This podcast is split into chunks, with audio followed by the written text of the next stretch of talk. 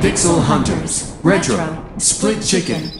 Olá a todos, bem-vindos ao primeiro spin-off do Split Chicken, um programa dedicado apenas ao retro e que uh, vai alargar um bocadinho a equipa que vos acompanha aqui auditivamente. Eu sou o Ricardo Correia, como sempre tenho o Rui Parreira, mas visto que esta não é a nossa casa, nós somos uns uh, convidados, não sei se muito especiais ou não, gostaria também de apresentar o host e o responsável por este programa, o Bruno Fonseca.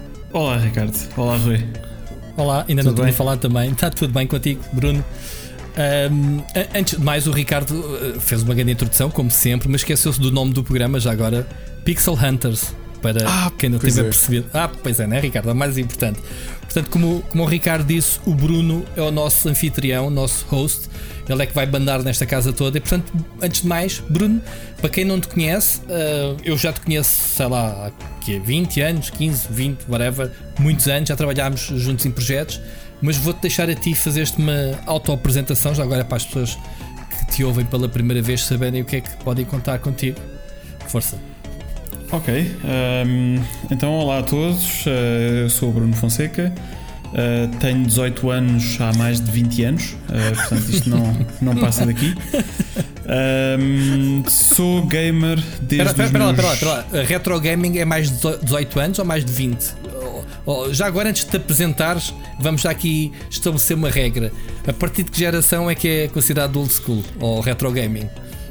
Ui, isso, tens noção que isso dava para um tema, para um tema do mês. Um, Há quem diga que é okay. é duas gerações PlayStation. Portanto, PlayStation 3 neste momento já é retro gaming. Consideras? É, é pá, de PlayStation... para mim é PS2. PS2. Eu concordo com o Ricardo.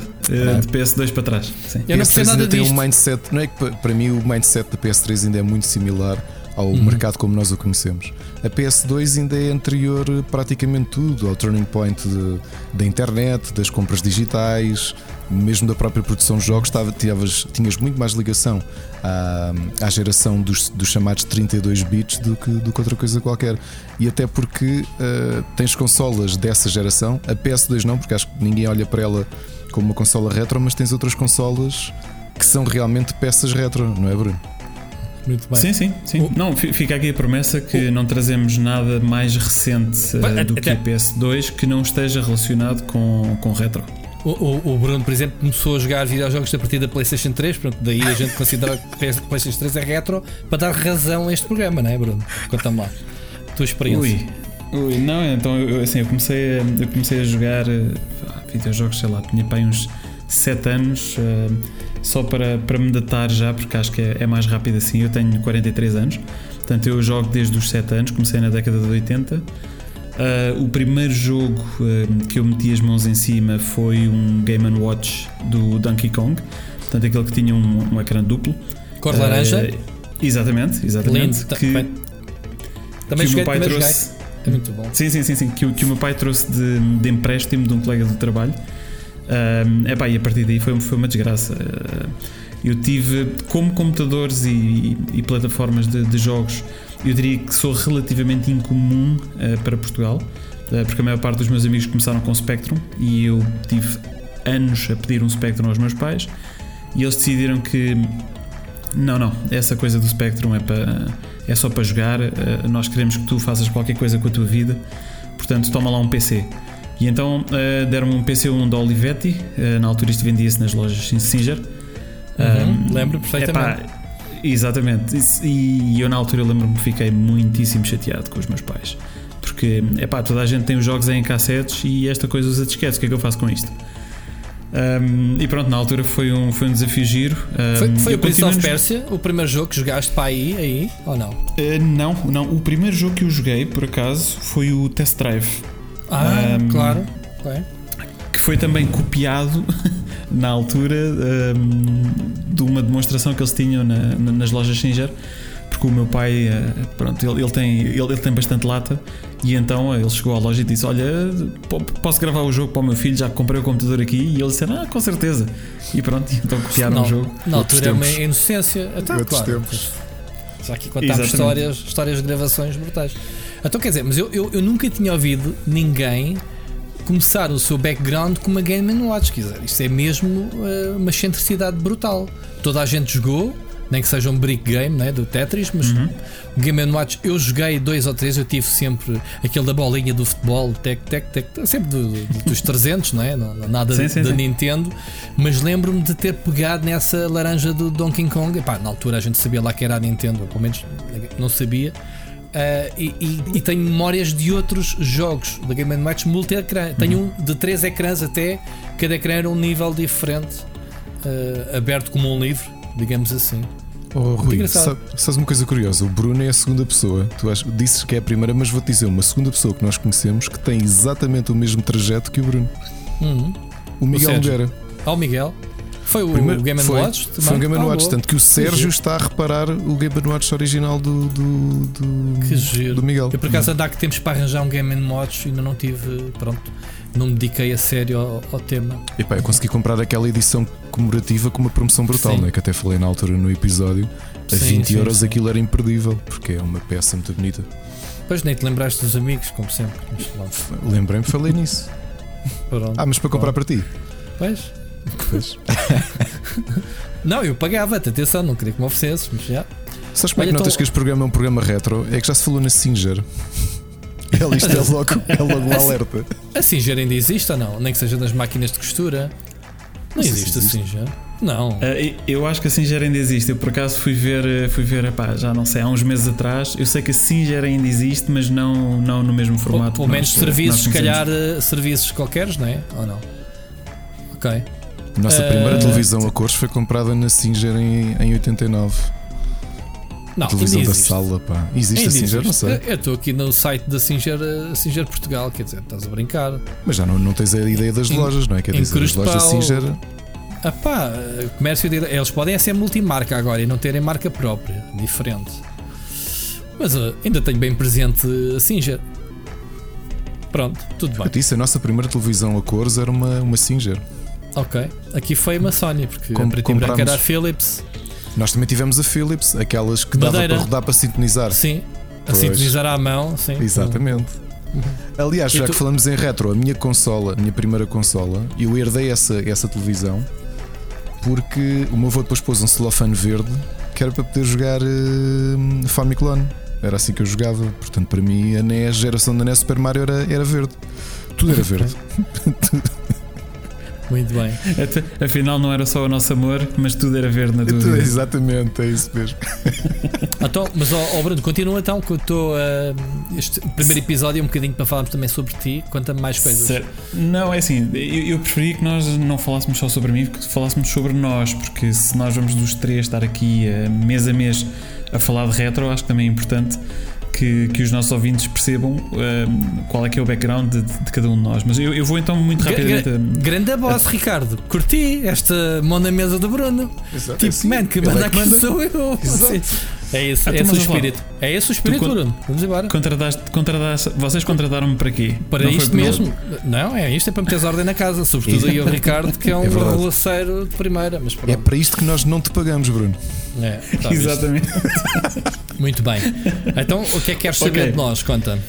Pronto, então deixa-me. de- Eu vou só fazer aqui hum, rapidamente então. O PC1 da Olivetti, como eu disse, foi o primeiro. hum, Foi o meu primeiro computador. hum, ou, o primeiro contacto com, uh, com este tipo de, de equipamentos, porque eu consolas só tive muito mais tarde. Portanto, eu, eu continuei nos PCs, pá, depois tive um 386 da, da Compaq que me acompanhou até o, até o 12 ano. Tive vários PCs. Curiosamente, a minha primeira consola foi uma portátil, uma Game Boy Color um, que eu comprei de um colega de trabalho. Pá, e eu, eu achei tanta piada aquilo um, que, passado uns meses, lhe comprei uma Dreamcast que ele também tinha para venda. Portanto, vocês já estão a ver aqui que isto já foi muito tarde, ou seja, eu entrei no mundo das consolas eh, bastante tarde. O problema do retro gaming é que quando tu gostas, é pá, começas depois a andar para trás, não é? Portanto, eu neste momento tenho, tenho consolas de, desde a geração de 8 bits, tenho quase todas as consolas da geração de 8 bits, 16 bits, portanto, eu no fundo tenho vindo a descobrir o, o catálogo de jogos, ah, portanto, de forma retro, efetivamente retro, ah, porque na altura não, não, não, não, tive as plataformas. Mas eu, se calhar, então eu perguntava-vos Então, e vocês? Quais é que foram os vossos, eh, as vossas primeiras experiências? Qual foi o primeiro jogo que jogaram? E que consolas? Qual é que foi o vosso percurso? Ricardo, queres começar? Sim, olha, uh, quer dizer, já sabem, não é? Neste caso, eu sou 7 anos mais novo que tu e 9 anos mais novo que o, que o Rui. A minha primeira experiência com videojogos foi em 88. Um, um amigo do meu pai, que era imigrante na Suíça, trouxe uma NES com o Super Mario Brothers e nós tínhamos ido lá à casa dele beber café. E ele deixou-me jogar, pá, e nunca me vou esquecer do impacto que teve estar a jogar aquilo. Portanto, aquilo para mim foi completamente mágico. Curiosamente, seria, isto foi 88, ali perto do. Acho que foi no Natal de 89 o meu tio tinha uma loja de eletrónica no uh, defunto Pingo Doce dos Olivais, que entretanto foi, foi deitado abaixo para fazer o Olivais Shopping, e o meu tio acabou por ter lá uma loja de eletrónica também. E ele logo ali, né, para em 89, início dos anos 90, ele começou a comercializar Famiclones e cartuchos de Famiclone, e portanto foi um negócio que lhe deu muito, muito dinheiro. E, e, a parte mais naif de tudo isto é que ninguém sabia que aquilo era, um, era, um, era contrafação, essencialmente, não é? Porque tu ias uma, a qualquer loja Ias à loja do meu tio, ias à Portela, aquela loja no, no primeiro andar, ao lado da. Ao pé da loja de, de aeromodelismo, que também estava carregada de cartuchos, e ninguém sabia que aquilo era, era contrafação, essencialmente, não é? Portanto, andámos. Tens uma geração inteira de jogadores, como eu, que começaram precisamente por um clone da NES e que, cujo mercado todo era feito à base, à base disso. Portanto, eu naquela altura conheci uma pessoa que tinha uma NES verdadeira, para além do amigo do meu pai. E portanto foi por aí que eu comecei. Em 89 recebi a minha primeira consola, tinha, tinha 4 anos. E, e, comecei logo a jogar. O jogo que eu jogava mais era o Contra, porque era da, a minha Famiclone era daquelas de multi, multijogo interno. E o primeiro jogo era o Contra. Pá, três vidas, aquilo foi maravilhoso. Depois, em 90, em junho de 90, uh, tenho a sorte de ganhar num concurso de Toffee Crisp da Nestlé um Game Boy. Oh, não! Não, a velha história do ah. a velha história do Toffee Crisp. E, e, estive até uh, eh, 96 sem ter mais nada, portanto. Eu já tinha falado aqui, eu não tinha acesso a computadores, portanto, o, o computador que recebi em 92 foi em segunda mão do filho de uma amiga da minha tia, que, que ele na altura estava no Isel já. Espera, então, filha da amiga da tua tia. Filho, é da, filho da amiga filho da minha da tia. Era um okay. Philips MSX. Epá, eu Acho não que é importante. Eu não, eu não, não percebia nada de computadores, recebi aquilo, ainda tenho, funciona, mas nunca soube mexer naquilo. O meu primeiro contacto com computadores é em 95, quando o meu primo vai para a Força Aérea, o meu primo que tem a idade do Rui, e com o primeiro salário dele compra um Compaq 286, eh, daqueles horizontais, lembram-se? A torre horizontal. Boa depois, Epá, e foi a partir daí que começámos a jogar. Portanto, o, o, ele descobre os point and clicks, que ele também na altura nunca tinha tido computador. Ninguém na família tinha uh, computador, uh, só tínhamos Famiclones comprados todos na loja do meu tio e cartuchos comprados na loja do meu tio. E, e esse computador foi o meu primeiro acesso a jogos de estratégia. Pá, o meu primo gostava muito de point and clicks e a paixão que eu tenho, por exemplo, pelo Broken Sword, me farto falar, é porque o 1 e o 2 eu passei com o meu primo ao lado, portanto, ele vinha de fim de semana da base aérea e, e continuávamos a jogar e a tentar resolver aquilo juntos e foi, foi uma boa experiência. Depois é ele que me arranja a minha primeira consola uh, já comprada com o meu dinheiro, que foi uma PlayStation 1. Eh, quando Play... no dia que a PlayStation 2 sai, há um colega dele lá de camarata que, que vende a dele. Pá, eu, fico, eu comprei na altura por 50 euros. Uh, desculpa, por 10 contos. Isto é pensamento, 50 euros. Por 10 contos e, e, acabei por ir dar uma Saturn que ele comprou em segunda mão na, na, na feira do, do, da Ladra. E portanto foi assim a minha introdução às consolas. Mais tarde Uh, fui continuando a comprar as consolas portáteis da Nintendo durante muito tempo. Essencialmente só jogava PlayStation em consolas domésticas e, e Nintendo nas consolas portáteis. Até que em 2000 compro eu o meu primeiro computador. Uh, já trabalhava na altura no Ping Doce. Comprei um computador e, e pronto, tornei-me PC Em 2000? Em 2000? Em 2000, uhum. 2000, no verão de 2001 foi a primeira vez que trabalhei. Em 2000 já estava casado, jovem, casei meu. Pronto, que menino, que menino old school. Só uma pequena curiosidade do retro gaming. Uh, o, o, primeiro computador, se não, mas o segundo computador que eu, que eu comprei, que eu montei com uma gráfica muito boa, eu na altura até senti, pô, gastei tanto Uma Diamond Monster. Sabes se foi hum. para jogar o quê? Eu, a primeira coisa que eu fiz foi ligar o emulador de NES e ir jogar os jogos que eu tinha uh, no, na minha Famicom. Era para e ver se minha... faltavam jogos 3D, do, do 2D. Não, né? eu pensei assim, então mas espera, eu acabei de dar. Na altura, sei lá, aquilo foram 250 ou 300 euros por uma gráfica. E tu Isso- estou a jogar a isto? E sabes o que é que isso está ao nível? Está ao nível do pessoal da, da PlayStation 5 e da Xbox Series X a chorarem que não tem retrocompatibilidade. Portanto, o pessoal compra as consolas novas para jogar jogos antigos. E Olha, isso e, aconteceu faz- comigo. e fazem bem. Isso e fazem muito comigo. bem, tenta dizer, Rui. E, portanto, a proximidade com o retro ficou até aos dias de hoje, como sabes, muitas vezes vou falando, apetece-me jogar jogos antigos, apetece-me rejogar essencialmente. E, e pronto, é, é a minha experiência. Oh, Ricardo, já, já agora pegando, pegando aí num tema e antes de passarmos ao, antes de passarmos ao Rui, ahm, tu falaste aí numa coisa que eu acho, que eu acho bastante interessante e que ah, já, já reparei que muitas vezes, especialmente, e provavelmente os nossos ouvintes mais, mais novos, ahm, não sabem que tem a ver com a altura em que nós tínhamos muita pirataria de, de jogos em Portugal. Que tecnicamente em Portugal não era pirataria, porque era legal. Ahm, portanto, em Portugal, até 1991, a cópia de, de software não era regulamentada, não, não era legislada, portanto, não havia nada de ilegal, o que, o que hum, fez com que muitas lojas de informática, ah, algumas delas ah, muito conhecidas, pronto, isso depois que, por cada zona do país há sempre, há sempre lojas ah, que são, que são icónicas. hum, que vendiam o software copiado, ou seja, basicamente eles Ah, compravam a cópia original A loja City na- nos pescadores na Costa da Caparica. Alguém se e lembra? tens, o- e tens a loja do Centro Comercial City também em Lisboa. Em City? Ok. que, que- que também tinha cópias. Pá, inicialmente começaram com cópias de Spectrum e Commodore 64 e depois. Acho que era City os- que se chamava. Eu lembro-me nos pescadores. Havia Sim, lá uma loja dos de Era, né? Exatamente, exatamente. Por acaso não sabia que E tinha só- sido tão cedo que a, eu, eu vou-te ser sincero, eu pensava que a lei tinha sido mais tardia. Porque te passaste muitos anos que continuavas a ver cópias abertamente à Ah, venda. claro, claro. Mas isso daí a, a lei entrar e a mentalidade e a regulamentação atuar vai a uma distância grande, não é?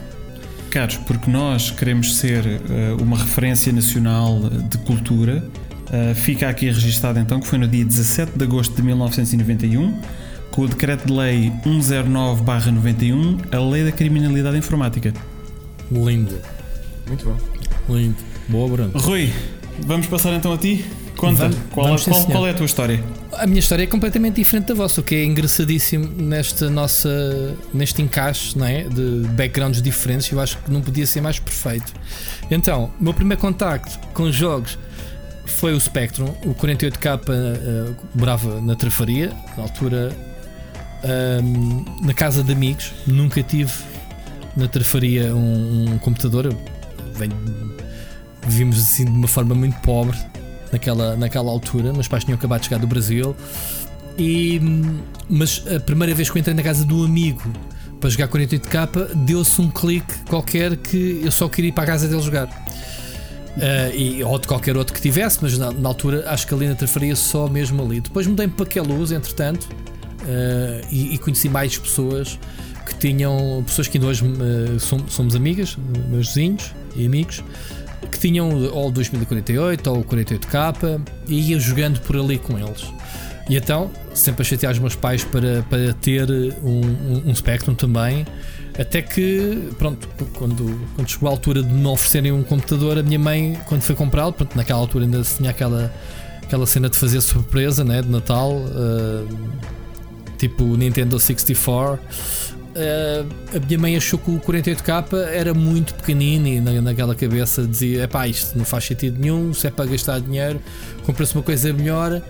Então a loja hum, deu-lhe um Commodore 64 para as mãos. Está aqui um maior, Commodore 64 é a mesma coisa, tem cassetes e não sei o quê. Pá, pá, pá. Eu acho que a minha mãe foi impingida, mas a mim saiu uma sorte grande porque tecnicamente a consola era bem melhor que o Spectrum, ou bem melhor, relativamente melhor.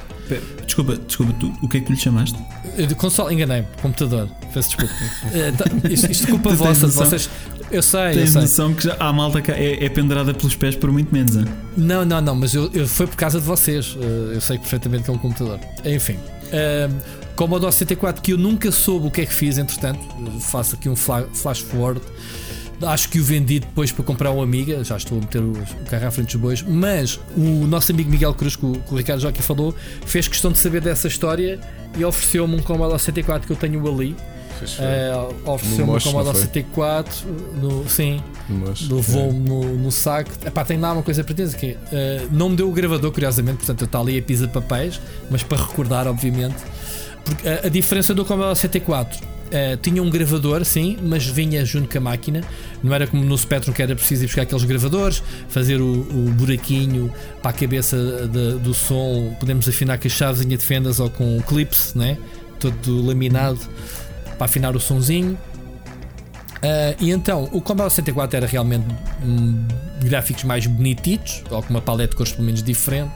Os sons entravam com música já, em vez de estarmos a ouvir aquele havia uma musicazita enquanto o jogo carregava. Uh, primeiro jogo que eu me lembro de ter jogado lá está no Spectrum, não tenho muitas memórias, lembro-me de vários jogos, mas considero que talvez o jogo, o primeiro jogo que me vem à memória, é, é estúpido dizer, mas é o Sexta-feira 13. Portanto, a adaptação do filme uh, no Spectrum, um joguito em que andávamos a fugir, um grupo de, a fugir do, do Jason, não é? Era bem e, ruim era bem ruim, mas é a memória que eu tenho. Ah, na altura tu não distinguias se o jogo era ruim ou não, era jogavas não é, o que havia. Não é melhor do que o último Friday the 13th. Agora, Qual? não falando de, de, retro, não é melhor, ou não é pior do que o último filme do, do Friday the 13th, aquele que é ah, é assimétrico. Já sei qual é. Assime... Ah, sim, já sei. Enfim, e então, epá, mas depois daí tenho várias memórias. O, o joguei o, uh, os clássicos, o, sei lá, o, o Arkanoid, o, o Manic Miner, uh, o Chuck Egg, o primeiro e o segundo. O primeiro e o segundo, e depois é que acho que joguei o primeiro. Não sei por que razão havia muito essa do Chuck Egg 2 e pouca gente conheceu o primeiro, depois lá se. eram jogos um bocadinho diferentes. Um, um jogo que eu o conheço. O primeiro era melhor. Sim, mas o segundo era mais compostito, tinha mais exploração, não era quadro a quadro. Pronto. Exatamente. O primeiro era, era ecrã estático, não era? Pronto. Um, Lembro-me de ter jogado um jogo que era o Turmoil. Não sei se tu te lembras desse jogo.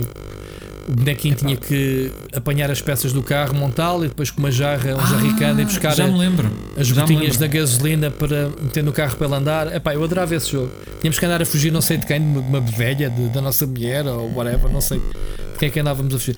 Lembro-me muito de ter jogado o Mickey na altura. Jogo de giro que eras um puto que tinha que andar a dar acusadas às rapariguitas da escola. Um, o jogo, o, Back to School, uh, School Days. Pronto, essas Tão coisitas, bom. essas coisinhas clássicas que todos jogaram, obviamente sempre na casa de amigos. Um, no Commodore 64, os, os primeiros três jogos lembro perfeitamente. Aliás, o dia em que eu recebi o, o, o, Commodore 64 no Natal, levei dois talos do meu pai, portanto está aqui bem carimbada. O toma lá, por um lado, porquê? Os meus pais compraram um computador uma semana antes e meteram-no em cima do guarda-vestidos, embrulhadinho, todo pipi. Obviamente, eles a trabalhar, eu sabia o que era. É pá, qual puto, qual puto cheio de, de coisa para jogar. Eu desembrulhava aquilo, montava, jogava os jogos. Chegava ao fim do dia, voltava a meter na caixa, a embrulhar e não sei o quê. Como vocês calculam, uma semana disto, o papel das prendas estava feito num caco. Portanto, não havia, não havia ponta que se pegasse. Uh, três dos jogos. Pá, eu acho que acabei. Pronto, não sei se acabei nenhum deles, são jogos difíceis. Uh, Ikari Warriors, uh, The Great Giana Sisters e o Buggy Boy. Os meus primeiros três jogos que vieram com, com o computador, epá, e aquilo foi brutal. O Ikari Warriors, então, jogar com o meu irmão, co-op, foi muito fixe. Commodore 64 amiga, obviamente. Durante muito tempo também eh, voltei outra vez ao mesmo, ir à casa de amigos, jogar o vizinho de cima tinha uma amiga. Epá, é que, pá, o amigo é o amiga, né? Aquele melhor computador de sempre. Beach Volleyball foi provavelmente o jogo que me fez querer comprar um, um Amiga. Assim, o primeiro, o primeiro contacto, mas houve, houve depois vários jogos. Uh, até que sim, comprei depois um, um Amiga. Aí o Amiga já comprei com o dinheiro que eu ganhei nas férias. Uh, e, e, acho que vendi na altura com o L104 para ajudar o Amiga, não tenho a certeza, não me lembro sinceramente. Uh, Amiga 500, depois tive um Plus porque começaram a ser jogos mais poderosos em que podia uma caixa, não era mais meio mega de caixa, uma coisa qualquer. Ou, ou compravas a expansão ou, ou então o, o, Plus. E havia um anúncio na capital em que havia um tipo o, o, Amiga 500 Plus tinha a vantagem de correr os jogos novos, mas era incompatível com alguns antigos, havia muitos de conflitos. Então ele, ele queria jogar uma série de jogos antigos que não conseguia computador, propôs em um anúncio de jornal a trocar pelo 500 e eu, obviamente, lá está, mantendo a minha mentalidade que é eu quero é novidades. Uh, troquei computador, toma lá da cá. Uh, uma semana depois ele ligou-me arrependido do negócio e eu dizia: bem, não há, não há cá retornos, temos pena. Tivesse pensado Essa- nisso antes. Essa, essa, essa- essa incompatibilidade, se não estou em erro, se a memória não me falha, é porque o, hum, o Amiga 500 Plus vinha com o Kickstart 2.0 ah, e o Amiga 500 vinha com o Kickstart 1.3. E, hum, e basicamente, epá, quase todos os software developers hum, programavam as coisas para ser compatíveis com o 1.3, porque era aquele que tinha Uhum. a, a maior, a maior base uh, vá lá de, de instalação, portanto tinha muito mais unidades vendidas. E quando eles mudaram então para, os, um, para as versões superiores do, do Kickstart, uh, o 2.0 e depois mais tarde o 3 e o 3.1, uh, e, e agora o 3.2, que por acaso saiu há, saiu há pouco tempo. um, portanto, houve alguns problemas de, de compatibilidade. Portanto, eu penso que deve ter sido por isso. Se, não, se a memória não me falha, eu penso que hum, o, o 500 Plus tinha o 2.0. Epá, eu vou-te ser sincero da minha experiência na altura. Não me lembro de ter falhado algum jogo dos que eu experimentei no, no, no Plus, mesmo os mais antigos. E nós na altura não tínhamos aquela noção de este jogo saiu este mês, este jogo se calhar estavas a jogar um jogo de há 5 anos atrás, mas que arranjaram-te neste momento para ti é novidade. Tem jogos novos? Tenho. Tenho este, este, este, este, este. Não ias dizer, epá, mas este jogo já saiu há 5 anos atrás. Não sei se vocês sentiam isso, pelo menos na época do Amiga. Uh, pessoal que tinha era jogos, um catálogo de jogos em que dizia não joguei, não joguei, não joguei, vamos ali ao X-Copy, uh, estar ali umas horinhas a passar disquetes de um lado para o outro e a gravar os jogos e, e- e não havia essa cena não é? De- das datas. Daí, pronto, não me lembro. Mas lembro-me na altura não se conseguia jogar o FIFA. Uh, o FIFA que saiu para o Amiga, o primeiro FIFA, não é? Uh, que saiu para a Mega Drive, o 94, né? Ou, ou melhor, era FIFA, só depois no 95 é que foi adicionado o ano. O FIFA saiu num Amiga incompatível com, o- com o 500. E tu sabes, Bruno, tu conheceste, o, obviamente conhe- conheces bem o, o Vitor, uh, o Vitor Brás que fundou comigo o PT Gamers. Ele, ele ripou o.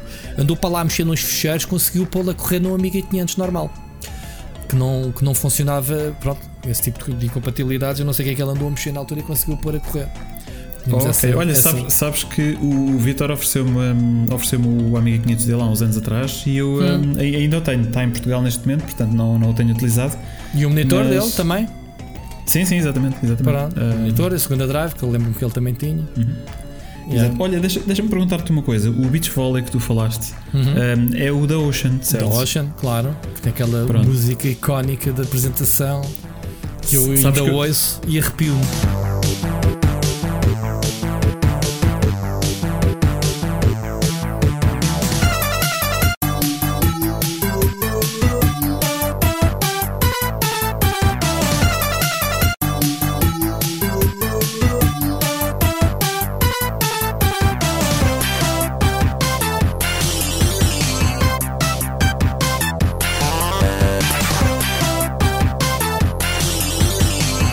Tenho uma frustração com esse jogo, pá, porque durante anos a fio eu via, ah, via nas revistas e pronto, isso veio, veio, veio bastante anunciado, até porque a Ocean na altura tinha muita publicidade em revistas. Uhum. Epá, e eu olhava para o jogo e eu queria muito jogar isso. E, e como, e como eu vos disse há pouco, eh, epá, tinha um computador, um PC, portanto, com, com MS-DOS.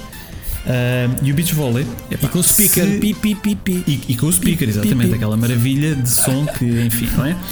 Bom, era o que havia na altura eu gostava muito. Ahm, pá, e então eu queria muito jogar o Beach Volley e, e isto nunca saiu para MS-DOS, ou pelo menos que eu saiba, nunca saiu para, para MS-DOS.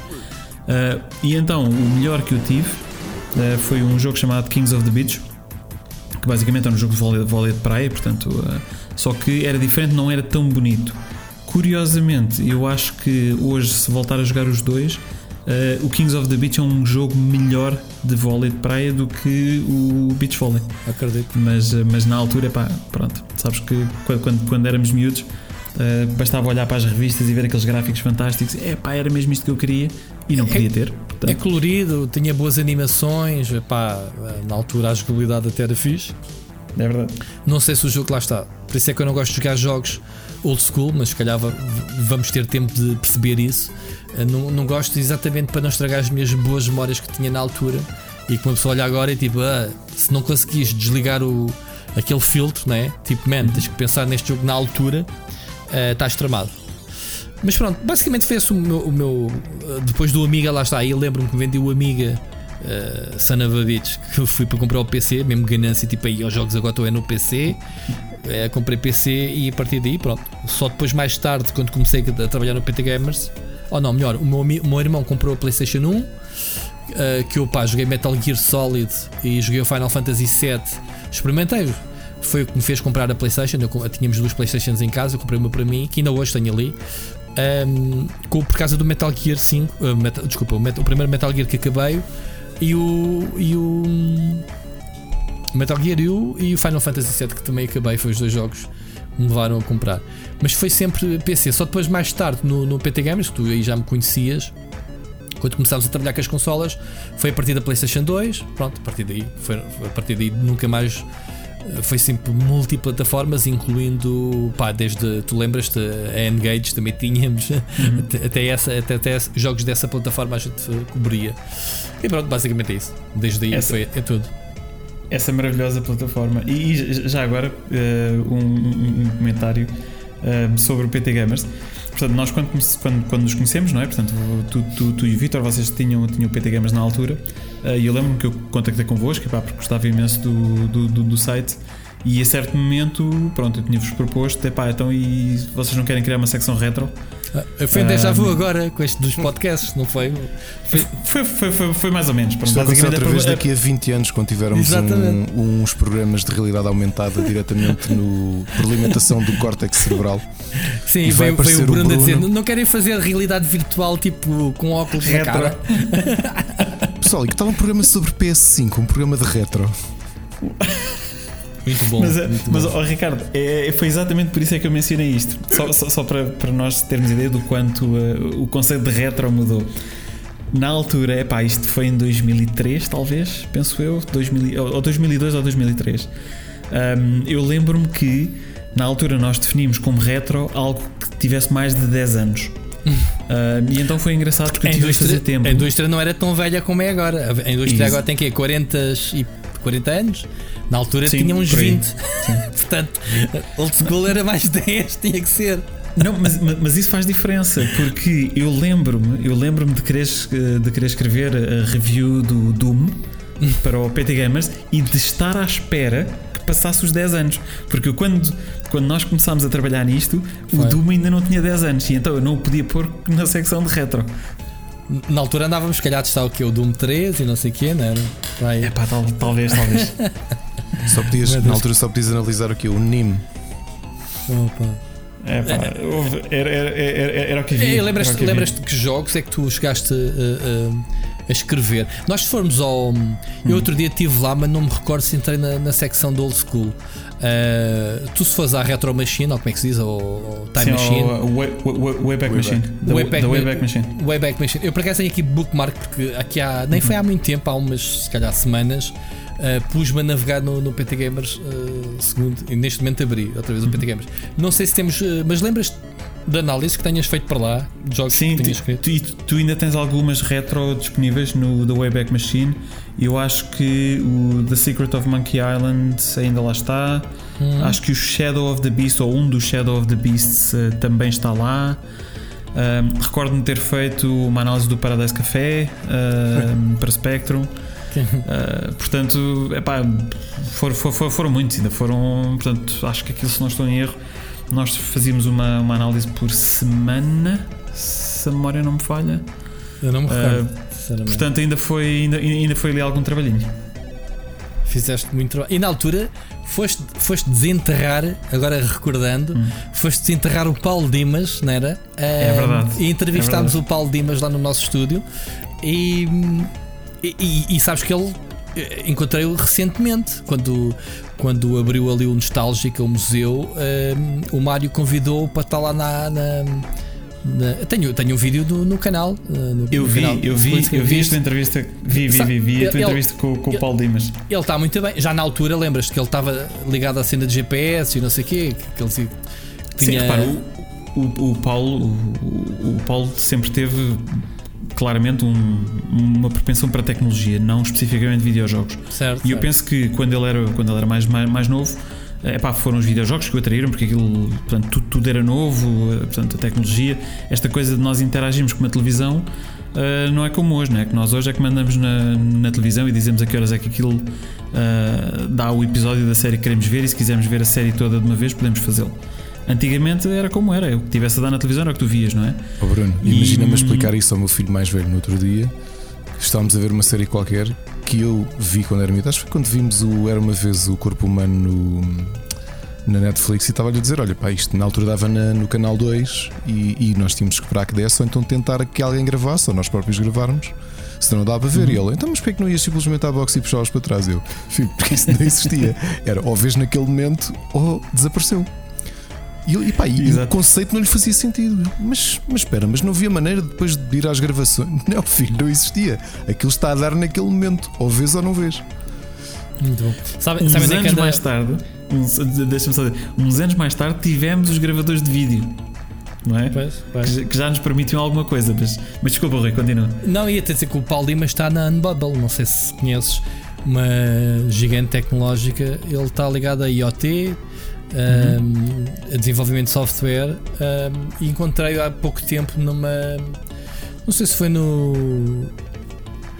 Num evento qualquer tecnológico, sei lá. na- como é que se chama este grande? O, é que- já, já tinha saudades de uma branca assim de noite. Uh, como é que se chama hum, o nosso grande evento, o maior evento do mundo, que é em Portugal agora? que eu faço a cobertura.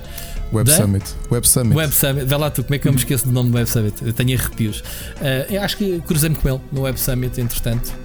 E, e pronto, é uma da- das figuras retro que as pessoas se lembram, né? Do ponto por ponto, era a referência na altura. Um, Oh, oh, Rui, queres, queres só fazer um enquadramento para, para os nossos ouvintes mais, mais jovens, para eles perceberem o que é, que é isso do ponto por ponto e o Paulo força, Dimas? faz tu, tu é que, tu é que mandas nisto. Ok, não, era só porque estavas a falar no assunto, mas pronto. O, E pronto, sem dúvida que este segundo jogo é um jogo de ação, realmente dos melhores que temos visto desde que existe esta rubrica. Não será assim, Paulo Dimas? verdade, eu acho que neste género de jogo, portanto, o género de jogo em que o jogador veste a pele mesmo do mercenário, isto é, nós estamos a olhar para o ecrã, é como se tivéssemos, é como se fôssemos realmente um mercenário, vemos a ação a Como se o jogador estivesse frente. integrado na história, não é? Exato, exato. É- é- nós vemos a história como o mercenário a viria se realmente isto, isto acontecesse. Portanto, este Operation Thunderbolt portanto, o ponto por ponto era um, era um programa de, de- de informação gen- generalista que nós tínhamos ah, ah, na RTP1. Magazine, Se- não era? Exatamente, portanto, era, era uma, uma- uma magazine de, de atualidades ah, que, se a memória não me falha, porque eu também era bastante novo na altura, aquilo dava Raul Durão. todos, Raul Durão, todos os dias, exatamente, apresentado pelo Raul Durão. que já morreu, Um, infelizmente. e uma vez por semana, um, uma vez por semana tinha uma rúbrica dedicada a videojogos. Epá, aquilo eram, não sei, 5 minutos, onde o Paulo Dimas fazia a apresentação de um ou dois jogos. um, uh, começou pelo Spectrum, se não me engano, e depois uh, já na fase final já, já fazia análise de jogos da Amiga ou alguns Amiga. PC. Uhum. Um, mas eu tenho ideia que hum, uh, o tempo em que ele fazia aquilo de forma apaixonada foi na altura do Spectrum. Uh, depois aquilo era um bocadinho já mais. pronto, era já trabalho, não é? Uhum. Um, e foi, mas, mas foi interessante, foi interessante depois um, ter a oportunidade de o entrevistar no, no PT Gamers e, e tive, tive algum trabalho de investigação para perceber onde é que ele andava, porque na altura não era tão fácil encontrar, encontrar as pessoas como hoje em dia. Portanto, hoje tu, pá, tu vais ao Facebook, vais. E naquela altura, como não existia, eu Uhum. lembro-me de andar a tentar desencantar. Epá, deixa Foi ver se eu difícil, né? encontrar. Foi uma o- grande cena na altura, essa entrevista. Foi, foi, foi, Aí, foi, caraças, man. Paulo Epá, Dimas. Que eu saiba, foi a primeira vez que o Paulo Dimas eh, voltou a, lá à baila, Uhum. ou voltou a ser falado na, sobre, portanto, quando, quando relacionamos com, com videojogos. eh, epá, em muitos anos, porque ele, Foi, entretanto, ele desapareceu, ele, ele, Ele deixou próprio de, diz- de estar deixou- ligado. Sim, ele, ele tinha dito na altura que tinha rede- redescoberto os jogos por causa do filho, ou do filho, ou dos filhos, por causa da Uhum. Wii. Na altura Exatamente, tinha acabado de exatamente. sair a Wii. Yeah. Certo, portanto, 2005. Exatamente. Foi 2005. pai. Foi pai. Muito bem, muito, bem. Rui, uh, tens uh, mais alguma coisa que queiras se- concluir em termos da, da tua experiência? Fazíamos aqui o programa todo só falar da minha experiência, meu amigo. Não, vamos embora, estou a brincar. Siga. Tem- temos que guardar alguma coisa para, para- para os próximos episódios. Epá, desculpem, recuperei agora da basófia do Rui. Fiquei, fiquei inconsciente durante uns segundos. Foi lindo, não foi, Ricardo? Foi já bom. estás habituado. Já estás habituado. Bem, mas isto, a gente está aqui, não sabemos o tempo do programa, mas ainda nem sequer começámos a ir aos temas, estamos a apresentação, já passaram 40 minutos. Isto, só é um o primeiro. clássico no. Isto é o primeiro. é um clássico nos, nos podcasts. A gente diz assim: "Pá, vamos fazer um programa de meia hora, fazemos 4 horas. Pronto, é sempre assim. Olha, oh, oh, Rui, só, só, só para clarificar, porque eu, eu acho que sei, acho que percebo onde é que, portanto, de onde é que o comentário do Ricardo veio, mas já agora para nós deixarmos isto claro aqui para toda a gente, tu quando viste o, o Paulo Dimas no Web Summit não foi na casa de banho, não? Por acaso foi. Por, por acaso foi. Mas vocês vão sempre buscar a história das casas de banho, como se eu fosse um. um, um, um sacaninha. Mas pronto, está bem. Mas foi, só piquei também. É para manter, é para, é para manter o, o teu, o teu estatuto de, de, de stalker. Não, mas esse, esse é um exclusivo do Kojima. Pronto, eh, fica, fica aqui. Quem quiser, quem está a ouvir pela primeira vez este programa ou quem não nos conhece, eh, fica aqui piada para mais tarde Exato. falarmos. Pronto, Quando só, fizer, só fica um 15 pequeno anos. teaser. Quando fiz, um pequeno teaser. teaser é no Death Stranding, aquelas interações que temos na Sanita são todas inspiradas num pequeno momento que existiu com o Rui Parreira e não digo mais nada.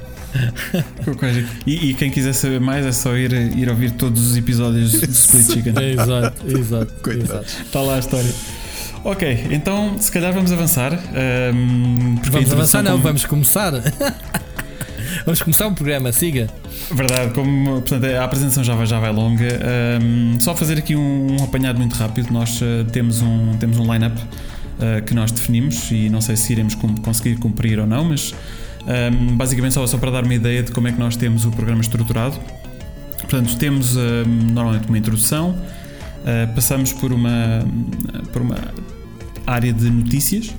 Hum, vamos ter uma secção que vai ser intercalada ao longo do programa Notícias cham- retro, atenção, noti- na- notícias retro. Epá, eu nem sequer vou utilizar a palavra retro aqui. Para mim, tu se me des notícias que não estejam relacionadas com retro, portanto, não, não tem que ser retro, mas tem que ter alguma relação com retro, é que nem entram. Não é? Isso aí podes, pode, podes levar essa conversa para o Split Chicken. Tu és o curador. por ironia. tu és o Para o. Pixel Hunters, para o Pixel Hunters eu peço desculpa, mas se não é retro, não entra. Só por, Olha. só por ironia, há 4 dias recebi um jogo de Game Boy para analisar. que Sim, olha, tenho todos os dias recebido spam de um jogo de, de Game Boy. Sim, teve no Kickstarter e tudo. Não é teve esse, é esse, é esse mesmo. Pronto. Bem, os gajos têm feito pelo menos chatos são eles. Chatos para caraças. E Já. recebes o quê? Recebes a ROM, ou recebes a ROM Ah, e dizes pá, agora desarrasca-te. Joga isso onde Sim. quiseres. Boa. E, e podem revelar o nome ou estão. Não, não, não. Eu não sei o nome, eu não me lembro. Digo-te já. Mas posso, posso já saber. Tenho recebido montes de mails desse Uhum. raio desse jogo de Game Boy. Shapeshifter. Shapeshifter. Ok. Tenho que, tenho, tenho que dar uma vista de olhos. Tens, tens que fazer Ok. review aqui para o, para o, para o podcast. É, eu passo-te a ROM, passo-te a ROM e fazes tu o review. Muito bom. Muito Bom, bom. Eu, não, eu não vou começar já a comprometer com coisas que não sei se tenho tempo, mas. Isto é assim, meu caro. É, é... Tu, aqui, aqui comigo e com o Rui, tu ofereces um mindinho e quando vais a ver já, já, já estamos Já na, foste papado. Não, foste na papado. zona da pubis. Não, eu tenho, pois, eu, eu, tenho ideia que as coisas mais ou menos processam assim na- no universo do, do Split Chicken, porque, É pronto, como vocês sabem, eu acompanhei e tenho acompanhado sempre o podcast principal.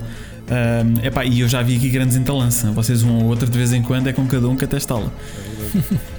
Mas somos pronto, felizes assim. Avançando então, hum, do ponto de vista de line-up, nós temos também uma secção que vai estar repartida ao longo do programa uh, que nós hum, chamamos ao som da nostalgia, onde basicamente cada um de nós vai selecionar uma música. hum, portanto, de- de- da qual temos memórias. Portanto, vamos passar a música e depois vamos falar um bocadinho hum, sobre, sobre ela. Vamos ter um tema central em cada um dos episódios. Já agora, Ah. já agora, já agora, Bruno, desculpa. Uhum. Nós ainda estamos a gravar, ainda não editei, mas nesta altura o pessoal já deve ter percebido, ou não, não sei, né? Que, que este podcast é muito mais musical e vibrante que o normal. Ou não? Não estão a ouvir a musiquinha que está a passar agora por trás? Estão a curtir Epá, a batida? Façam lá o ritmo. O Rui está a dizer isto Ah, e esqueça-se de pôr ah, música. Pronto. Na versão final é lindo. E É não se está a lindo, ouvir não é? nada. Era Isto lindo. vai ficar brutal. Vai, vai ficar mesmo. Pá, Vamos ver. É assim, Siga, Bruno, eu, eu, eu não sei se é mais musical, mas acho que segue pelo menos eh, aquilo que tem sido alguns dos padrões que vocês já, já instituíram. Ahm, e temos, eh, não temos ainda eh, alguns dos mixes que eu já ouvi no Split Chicken pá, que são absolutamente épicos. Ah, Epá, mas pronto, tão quem, quem sabe no futuro. Quem sabe, quem sabe. Isso, isso obviamente fica muito ao critério. Já agora, as regras do Split Chicken podemos aplicá-las aqui. Quem quiser mandar áudio eh, retro pode mandar, Bruno, certo ou não? Temos isso Eles- previsto? Eles mandar podem mandar, mas eh, desde que não seja uma coisa muito pesada, que eu mais, mais de 500 gramas é um bocado complicado. Ok, pronto. Está no espírito. Oh, Ricardo, está pronto, Bruno. Muito bom. Está pronto. Muito Agora bom. era o Badunce, mas assim, Batunce retro. E áudio retro tem Retro. de enviar em, tem de enviar em película. Em película- em- Exatamente. em- em- não, em chiptunes, né? Em chiptunes, exato, em chiptunes. ok, Rui, não, não, não me deixes Não cá interrompa. isto, pá. Deixa-me Não, deixa terminar desculpa. aqui o alinhamento. É, Isto é, Um, é para tu ganhares alguma rigidez, alguma resistência, Exato. porque vai ser assim. Isso é o dodgeball. Pronto, Vamos continua. embora. Sim. Vamos embora. Ok, siga. Um, outra das secções que nós, eh, que nós vamos ter eh, é chamada Memórias do Baú. Um, portanto, cada um de nós também vai escolher eh, um jogo onde nós vamos falar um bocadinho sobre as nossas memórias e se- relativamente a esse jogo, o enquadramento histórico, etc. Um, e depois, para finalizar, vamos ter o Gaming Club. Um, o Gaming Club eu penso que vai ser interessante. Uh, eu não vou revelar já, vamos depois explicar quando lá chegarmos como é que isto funciona. Um, mas aqui sim vamos contar com a participação dos, do- do- dos nossos ouvintes. Não sei, Rui, ou se queres Não, eu- acrescentar alguma coisa, Ricardo. Não, é como eu te digo, nós temos eh, o, o princípio é o mesmo. eh, nós, obviamente, para não enchermos o programa cheio de mensagens, como é, como é o, o caso, se houver alguma, eh, neste caso vais tu fazer, eh, vais tu curar, né? Mas o, o Gaming Club, o objetivo, a gente se calhar na altura explicamos melhor, lançamos o, o desafio, eh, o que é que pretendemos com este Gaming Club, lá está, é aqui nesta secção trazer então ou desafiar os nossos ouvintes eh, a jogarem um jogo. Mas gente, já lá vamos, já lá vamos, já lá vamos eh, a essa, essa secção. Então, Ok. Avançamos então, vamos. está uh, está a vamos estrutura a explicada, lá está, eh, e é isso.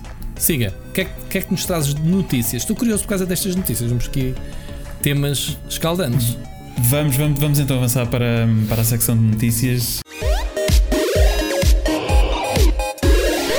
Notícias retro. Uh, Selecionei aqui três notícias que eu penso que poderão dar alguma discussão interessante. A primeira, que é basicamente a notícia do dia, uh, nem sequer é do mês, é, é quase do dia, uh, que é uh, o Steam anuncia o lançamento do Steam Deck. Portanto, o Steam Deck é uma consola ou um computador portátil, depende de como queiram ver isto, muito semelhante à, à Nintendo Switch.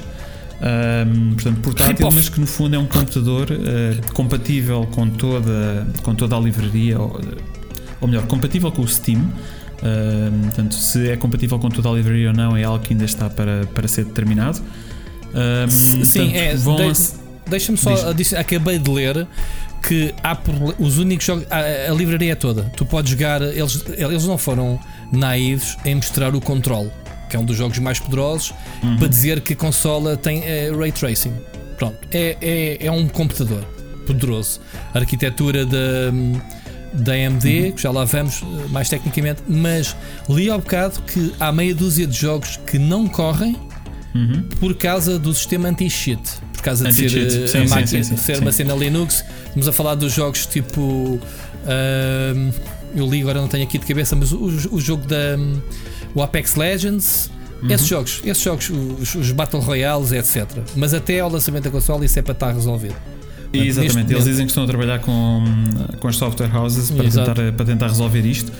Ahm, portanto, eles vão lançar isto no final deste ano. Ah, existem três modelos. Ahm, começa nos 399 dólares ah, e o mais caro são 649. Já podemos Ahm, falar em euros, eh, Bruno. Se Ah, já entrares podemos no- falar em euros? Ok, é, só vi no em site, dólares. É porque no site, se entras lá, ele detecta que estás em Portugal. A mais barata custa 419 euros. 64, deixas-me dizer já agora as Sim, especificações. sim, força, força, avança. Uh, 419 euros a, versão básica, 64 GB, mas é um armazenamento eMMC. Um, tem uma oferta de uns tojos. Depois temos a versão de 256 GB uh, com um sistema mais rápido de armazenamento. Estamos a falar de uma NVMe SSD, 549 euros. Ok? Com, uhum. E tem um bundle exclusivo do, do Steam. Acho que é um bundle de jogos, não percebi bem o que era. Uh, a, mais, a versão mais cara custa 679 euros tem um, um, SSD de 512, portanto, o SSD igual ao anterior, mas de 512 GB. E tem um, um teclado virtual automático, um ecrã, um ecrã especial anti-reflexo, penso eu, uhum. e uma bolsa uh, personalizada para esta versão. Certíssimo. Bem cara a consola, porra. Não consola, é um PC, atenção.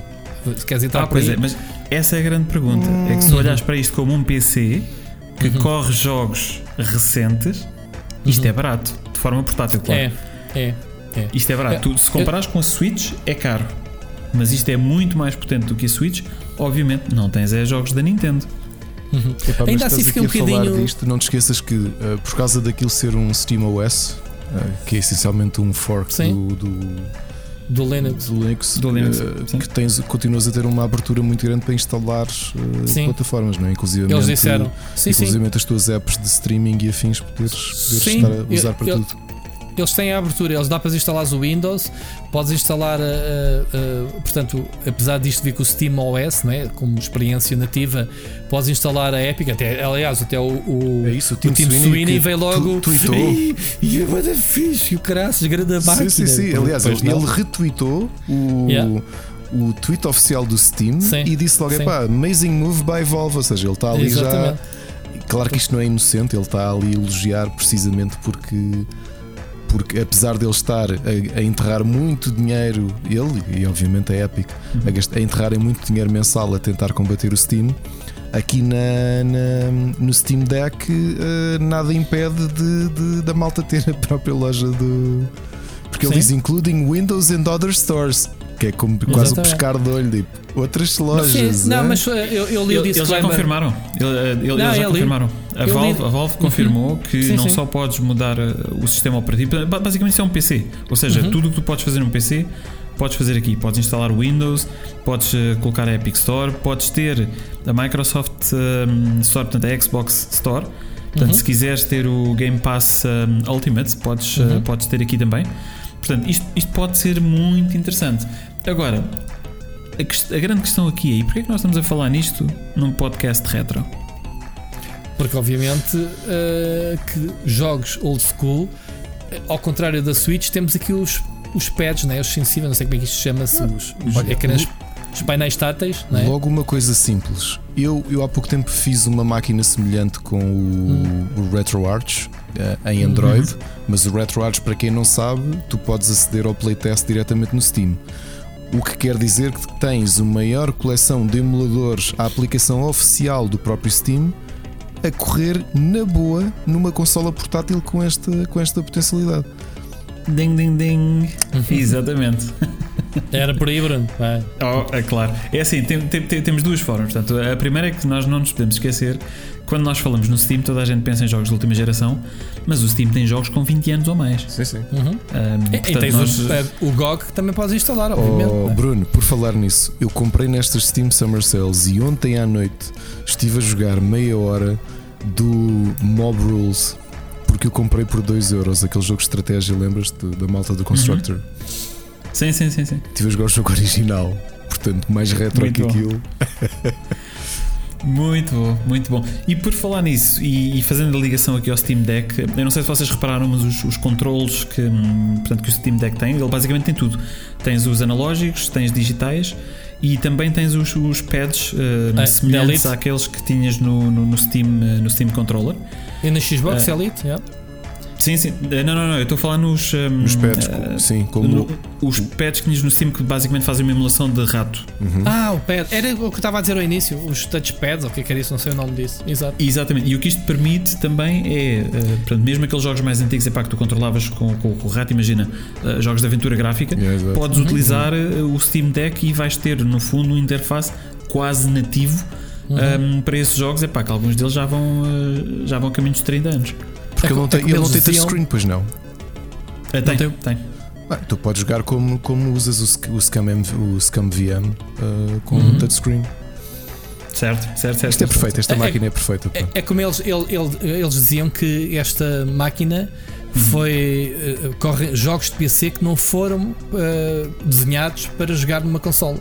Exatamente, exatamente. E, e por disso. causa deste, deste, Sim. deste interface e destes uh, touchpads. Uhum. Uh, portanto, isto, eu, eu acho que, para ser honesto, e agora para, para dar a minha opinião sobre a máquina, uh, eu estou muito entusiasmado uh, com o Steam Deck. Eu penso, epá, eu acho que é daquelas coisas. Eu há anos que estava à espera de uma máquina destas. Ela tem o potencial para ser a máquina perfeita, não só para jogar os jogos mais recentes, mas para jogar jogos retro e jogos antigos. E como o Ricardo disse, epá, vais ter acesso aos melhores emuladores um, epá, e com uma capacidade de processamento fantástico. Isto vai correr jogos de PlayStation 2, não sei se não correrá jogos de PlayStation 3 e Xbox. Portanto, é algo que uh, vai, vai depender de, de- de como o emulador correr, mas pelo menos de PlayStation 2 isto vai correr de certeza. Portanto, e tudo o que for mais antigo. Um, e existe um risco aqui, uh, portanto, não, não está relacionado com o retro, mas acho que vale a pena nós, nós falarmos sobre o tema. Há aqui um risco para a Nintendo, porque há um emulador de PC da Nintendo Switch que é bastante bom. um, e que se por acaso ele corre nesta máquina, uh, existe aqui um risco que neste Matou. momento uh, exatamente a Nintendo não, não tem esse risco, porque vamos lá ver. Uh, e para que fique claro, eu sou 100% a favor de nós suportarmos as empresas e comprarmos os jogos. Eu compro os meus jogos um, todos recentes, os jogos antigos compro aqueles que posso. Quando não posso, honestamente, uh, também não vou estar a dar um balúrdio de dinheiro que vai para os bolsos de algum colecionador. Portanto, se, se necessário for, eu vou buscar uma ROM, uh, porque neste momento eu já não estou a dar dinheiro à, à empresa original que fez o Claro. jogo. Um, ma- mas pronto, mas isto para dizer, há aqui um risco para a Nintendo Switch, porque eu acho que a Nintendo, ok, de forma geral não deve estar muito preocupada com esta máquina, porque não é concorrência direta, eu diria até pode ser, podes olhar para isto como complementar, mas se o emulador da Nintendo Switch correr bem nesta máquina, há aqui um risco para a Nintendo. Muito bem, não tinha pensado nessa perspectiva. Lindo. Muito Estou- bem, tem eh, estou- mais estou- algum comentário ou tenho- passamos ao próximo tema? Tenho, estava aqui só já agora a falar na, na arquitetura de. Estamos a falar de uma, de uma Zen 2, não é? Da, da AMD. Sim. Um, 16 GB de RAM, portanto, malucos. Isto é o que eu tenho no meu PC, basicamente. O que me faz um bocado de confusão, olhando para esta máquina e olhando já para, o- para para o mundo dos telemóveis, a resolução é muito fraquinha de- do ecrã. Estamos a falar de 1280 por 800 a 60 FPS, ok, mas uh, não deveríamos estar a jogar pelo menos a 1080p neste, neste ecrã, Uh, falando obviamente dos jogos AAA mais recentes. Uh, Pois, mas aí é que está, é que se tu queres jogar os últimos jogos mais recentes a 1080, provavelmente ainda Já não vai- consegues fazê-lo numa portátil. ok, pronto, estou a perceber. Portanto, a isto, perceber. isto, isto É um é, compromisso. daquelas jogadas para isto funcionar, é pá, os Ok. jogos têm que correr a 720p. ok, Um, e depois é uma questão de dizer, ok, podes ter um ecrã maior e fazeres, uh, fazeres o upscaling. É pá, sim, ficava mais bonito, sim, mas também se calhar iria ter que encarecer a máquina. Certo. Um, é e porque os jogos estão a correr, já agora, os jogos correm na máquina, são processados na máquina. Sim, não, sim, há, sim, sim. não há streaming nem nada, portanto. Não, mas também é que compatível. pensar. Sim, mas, mas estou a dizer, pronto, estamos aqui a ver qual é o limite da máquina. Estes jogos correm diretamente, na, são instalados na, na máquina. É como eles dizem: isto é um PC, tu tens uma dockstation que não Uhum. foi mostrada, mas está prometida para o fim do ano, ou um USB, um, um hub USB qualquer, desde que seja alimentado, eles também disseram, para tu Uhum. poderes ligar isto a um monitor externo, um rato, um teclado e fazeres isto no teu computador de trabalho se quiseres, porque podes instalar eh, Office, o Windows, o whatever o que tu quiseres. Exatamente. Isto aqui é uma máquina multifacetada. O potencial desta máquina é brutal. Eu acho que, em termos de, de sucesso, vai depender do quão compatível for, ahm, for esta consola, este computador, conforme vocês quiserem ver, mas for a consola com os jogos. Portanto, o SteamOS 3, ah, que tem, portanto, como, como o Ricardo já mencionou, portanto, corre em, em Linux, portanto, é uma versão alterada de Linux, mas ele tem uma camada de abstração ahm, que te permite correr jogos do Windows. Um, e eu acho que o sucesso vai depender do quão compatível uh, isto for, porque se tu efetivamente conseguires correr toda a tua livraria do Steam, epá, eu vou-te dizer uma coisa, eu, para mim isto é fácil. Eu compro isto e tenho imediatamente uma livraria com mais de 3 mil jogos. Pois. Sem gastar mais um tostão. O, o Ricardo recusa-se a dizer quanto- qual é o número de jogos que ele tem no Steam, portanto. Está-se a rir, pronto, já percebeste. Bom, ehm, há, muito, há muito potencial. Só aqui uma pergunta atrevida. Isto, isto não poderá correr o risco de ser mais uma Steam Machine? Lembram-se? Era um assalto Não- às consolas parece- domésticas. Não, não parece porque, um, o entusiasmo que toda a gente está a ter e que tu, tu consegues apalpar o, mercado neste aspecto. As reações têm, têm mostrado isso. Segundo, aquilo que a própria Valve já revelou que tem sido foi o tráfego brutal que a plataforma recebeu por causa das pré-reservas, que foi mesmo muito, muito grande a afluência. à- Já, ao já agora, já agora, Ricardo, deixa-me aqui salientar: as pré-reservas eh, estão a ser feitas anti-scalpers, ou seja, hum, são recusadas eh, aquisições de contas criadas depois de junho. Pois. E as contas antes de junho têm que ter feito pelo menos uma compra na Steam. Muito restrita, portanto, escusam Uhum. os scalpers de fazer os bots para ir sacar as, as pré-orders e esgotar isto, não vai acontecer. Muito bem Ok. feito, muito bem feito. Epá, porque era aquilo Yeah. que o Bruno estava a dizer há pouco. Com, esta, com estas potencialidades, como máquina, é impressionante o valor que, que ela custa, mesmo a versão mais acessível, que é 419 euros, não é? Eh, Sim, eu acho que essa versão, mesmo assim, o pessoal vai esforçar-se um bocadinho e comprar pelo menos a média. eu não sei, sabes que eu ficaria contente com esta. Eu sei que há muitos jogos que não correria ali. São mas discos diferentes, sabes? E, eh, e o espaço. eh, Já sabe Epá, da extensão não disto? Se é possível levar cartões ou não? Sim, cartões sobre- completamente. Tem E se tu- SDs. se Sim, tem, tem uma um, expansão. um- se tiveres jogos metidos no cartão SD, corre diretamente. Esquece. Uhum. Rui, esquece. Estou mesmo a ver as editoras lançarem, eh, começarem a vender jogos em formato de cartão para, para, estas máquinas. Estão a ver o, o filme, não, tipo, tipo para a Switch, né? Não Mas acredito sim. porque isso é uma despesa adicional. É muito mais fácil Eu dar-te sei, o código. estou, mas estou era a imaginar, a imaginar. yeah. Mas não sei, 256 GB tu enches isto num app, estamos a falar de jogos de PC, não é? Portanto, não sei se não vais investir, ou melhor, desculpa, a primeira de 64 GB acho que é pouco. É o que Eu vai ter também agora acho. a OLED da É Switch, o pessoal. eu acho que depende do que tu quiseres fazer da máquina. Imagina, se tu quiseres comprar a máquina só jogar para indies, jogar jogos indie, Sim, perfeito. Certo, 64 certo, chega certo. perfeitamente. Certo, oh, oh, oh, Bruno, há bocado instalei o, o- instalei ao bocado o Fórmula 1 e pediu-me 50 e tal gigas, já não estou em erro. Pá, É mas só aqui um é comentário, só aqui um comentário. Não, mas, eh, curioso. mas é só para dizer que metes um jogo na máquina e está feito. Não, não metes lá dois jogos. É isso que eu estou a, Oh, a oh, salientar. Rui Bruno, continuando aqui a discutir isto, eu já sei que nós estamos a falar agora e possivelmente vamos- vamos, vamos repetir esta discussão daqui a uns dias, mas uma coisa curiosa que vamos aqui ver não são só os grandes nomes. Há obviamente um grande número de jogadores e de consumidores, como por exemplo é o meu caso, que, compram muitos indies. Tu sabes, toda Uhum, a gente sabe que eu compro muitos indies. O que é que acontece?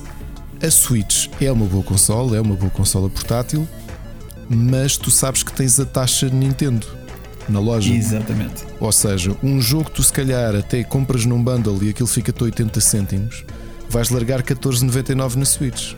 Só que tu pensas, ok, mas eu desta forma consigo jogar o jogo em qualquer lado, posso ir para a praia jogar, posso tudo. Esse argumento morreu.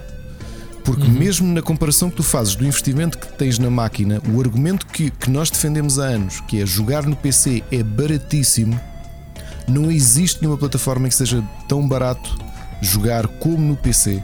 Não existe. Vocês sabem que eu coleciono todos os indie bundles que saem de todos os sites, eu compro-os, normalmente. Ahm, e, pá, e estamos a falar, por exemplo, ter um Humble Choice em que tens cerca de 100 e tal ou 200 euros por mês de, de títulos AAAs e alguns indies, em que tu gastas 12,99€ por mês. Tu estás a ver? Isto, isto derrota por completo aquele argumento de eu gosto de jogar indies, mas não quero estar sentado à frente do computador.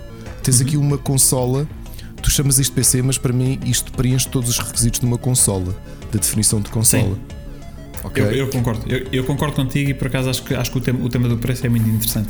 É Assim, os indies, obviamente, epá, são, é aquilo que é mais óbvio e é mais imediato. Mas Mas mesmo também. se nós olharmos para AAAs, exatamente, mesmo se olharmos para AAAs, tens sempre, no mínimo, são 10 euros mais baratos para PC do que Sim, para sim. uma consola. Ahm, epá, e isto, a potencialidade aqui é imensa. Repara, tu, tu podes dar ao luxo de comprar esta consola, instalas o, a Epic Store e tens por, por semana um ou dois jogos grátis Sim, e muitos deles bastante bons. É, pois é. Sim, uh, quando, quando eles disseram que isto era um PC, é para mostrar o espectro de possibilidades que a máquina tem. Uhum. Atenção, obviamente que eles não estão a vender isto como PC, nem, nem sequer só naivos e dizer, man, isto é um rip-off da, da Switch, que é a consola standard, neste momento híbrida, que é a última sensação e está a vender para uhum. caraças uhum. e nós também queremos. Olha, eu hoje cruzei-me com, com uma estatística curiosa e não vos posso dizer, portanto, tomem isto com, com os devidos grãos de sal, porque eu não vos consigo dar o a origem da estatística, mas foi uma, um, um, uma sondagem que fizeram depois do, do anúncio do Steam Deck para perceber, dentro dos potenciais compradores, qual era o perfil deles. E então cerca de 64% já eram clientes do Steam e essa era uma das razões pelas quais queriam comprar, porque aquilo que o Bruno disse é verdade. Há muita gente que tem muito catálogo na, já comprado na, sei lá, na vida toda, não é? Eu, por exemplo, tenho. Steam, compro jogos há 12 anos. Há pessoas que compram desde que aquilo começou, não é? Mas a consola é mesmo para clientes do Steam, eles já, já disseram Espera, que Rui, só podem fazer pré-ordem. A particularidade: 38% das pessoas que estavam interessadas não eram, uh, não eram consumidores da Valve. E que esta jogada deles de ter uma consola, essencialmente ter jogos, uh, jogos a preço de jogo de PC a correr numa consola foi o argumento que os fez, e se a abertura da Epic e da Windows, do Windows foi o argumento que os fez. Nós estamos a esquecer-nos de outra coisa. Se isto permite instalar o Windows, quer dizer que tu podes ter uma assinatura da Xbox Game Pass e tens uma consola portátil que te corre o catálogo brutal que está aqui à nossa frente no Xbox Game Pass. Tu já viste o que é isto? E vocês acham que a Microsoft não está já a, a esfregar as mãozinhas? Porque nós claro. sabemos que a Microsoft não quer vender hardware, eles querem lá saber claro. disso. Claro. Eles desde que tu pagas fizeram, o Game Pass. Exato, para o trabalho que eles fizeram para pôr aquilo a correr no iPad. Repara que o esforço yeah. do xCloud em browser, por muito que nós queiramos, uh, claro que é uma coisa boa para muitas plataformas, mas aquilo era só uma coisa: circundar as limitações da Apple. Ponto final, não é mais nada. Foi, isso, mas isso foi assumido. Exato. Isso foi assumido. E, vão, e, e são tão inteligentes, ou neste caso até aproveitaram essa mesma tecnologia para fazer com que a Xbox uh, One corra também a Xcloud. Que era uma consola que já estava engavetada. Eles disseram: Espera aí, malta, não deitem ainda fora a consola, vocês também vão poder ter no final do ano acesso ao Xcloud através da, da, da consola anterior. Uhum. Portanto, Exatamente. Sim, a, a, a, Microsoft, o tio, o Uncle Phil, está a esfregar as mãos uh, com este anúncio. Acho, acho que todo o ecossistema PC, não é? Tá. Não, é, é, é, é repara, hum, eu acho que está claro e o entusiasmo que o Ricardo mencionou há pouco, que se faz sentir, eu diria, por toda a internet e que é palpável, hum, é exatamente por isso, porque isto, mesmo se fosse só para Steam, já seria muito bom, mas a potencialidade de uma máquina destas, isto é absolutamente brilhante. Uh, eu, eu acho, eu acho não, eu tenho a certeza para mim, uh, é provavelmente a consola pela qual eu estou mais entusiasmado dos últimos anos. Uh, aliás, eu sou, pronto, eu sou retro gamer, mas eu tenho uma PlayStation 5, tenho, tenho a Xbox eh, Series X e é pá, nenhuma nem outra, em ter, do ponto de vista de entusiasmo, e eu gosto também de jogos de nova geração, uh, chego aos calcanhares que eu estou a ter neste momento por, um, pelo Steam Deck. Isso acho que uma, coisa, uma curiosidade do timing do marketing tudo isto, é que isto surge uns dias depois daquele perfeito flop que foi o anúncio da, Switch OLED. Yeah. Eh, já, é. se, eh, já se andava a falar de. Já havia rumores. Espera, já há é alguns um meses. É um bocadinho mais refinado que isso.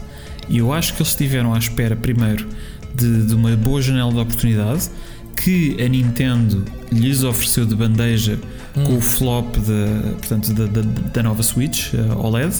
Mas o mais giro é que isto surgiu, portanto, isto foi anunciado. Epá, eu não vos quero mentir, ou no dia ou no dia antes das pré-reservas da nova Switch começarem. Exato. Tipo, pá, peraí, tenho certeza que. Um... Pá, mas vamos lá ver, também não podemos ser velhacos e, e, já nós sabemos para quem é que é direcionada a, a Switch OLED. Uhum. Não é para a malta que tem uma Switch agora e vai trocar para OLED e não sei o quê, ok? Um, mas não acredito que as pessoas fossem fazer pré-ordem da Switch seja o mesmo público deste pessoal do, do PC. Lá está. Por isso é que tu estás a dizer que acrescenta e não vai roubar mercado. Exato, é assim, e, e nós, nós, também, pronto, nós também temos que dar algum crédito à, à, à Nintendo. Uh, é assim, eles, eles sabem o que fazem e já, já não há muitos anos nisto.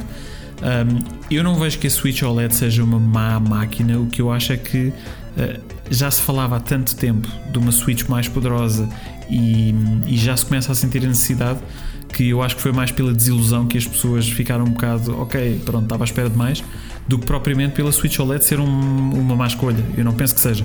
Acho que, ok, é, um, é uma boa iteração na máquina que existe, mas não dá aquele salto que toda a gente estava à espera.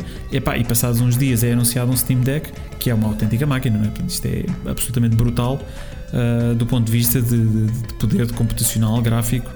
Portanto, é, é, realmente um, um salto geracional a nível de, de, de, portáteis. E depois tu fazes as contas, porque tu, tu, o rácio investimento versus retorno eh, quando tu pensas, vou, vou gastar. Quanto é que está agora previsto o Switch OLED? Relembra-me? 350. 350. 350. 350 quando podes comprar o Steam Deck, a versão mais. mais eh, com, Mas, com menos dimensão por 419.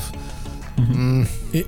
Ricardo, ainda não aqui falarmos de, de, de, uma das figuras sempre presentes, do Sírio. Ele vai dizer assim: Ya, yeah, yeah, mas não vai jogar Skyward Sword, não vai jogar não Monster Hunter. Vais. Pronto, não sei se não pronto, vais. diretamente e oficialmente não vais. Certo. Uh, podes contornar o que quiseres, mas lá está: quem compra Switch não vai comprar Switch para jogar uh, os jogos third parties, vão jogar uhum, à primeira claro. os jogos da Nintendo.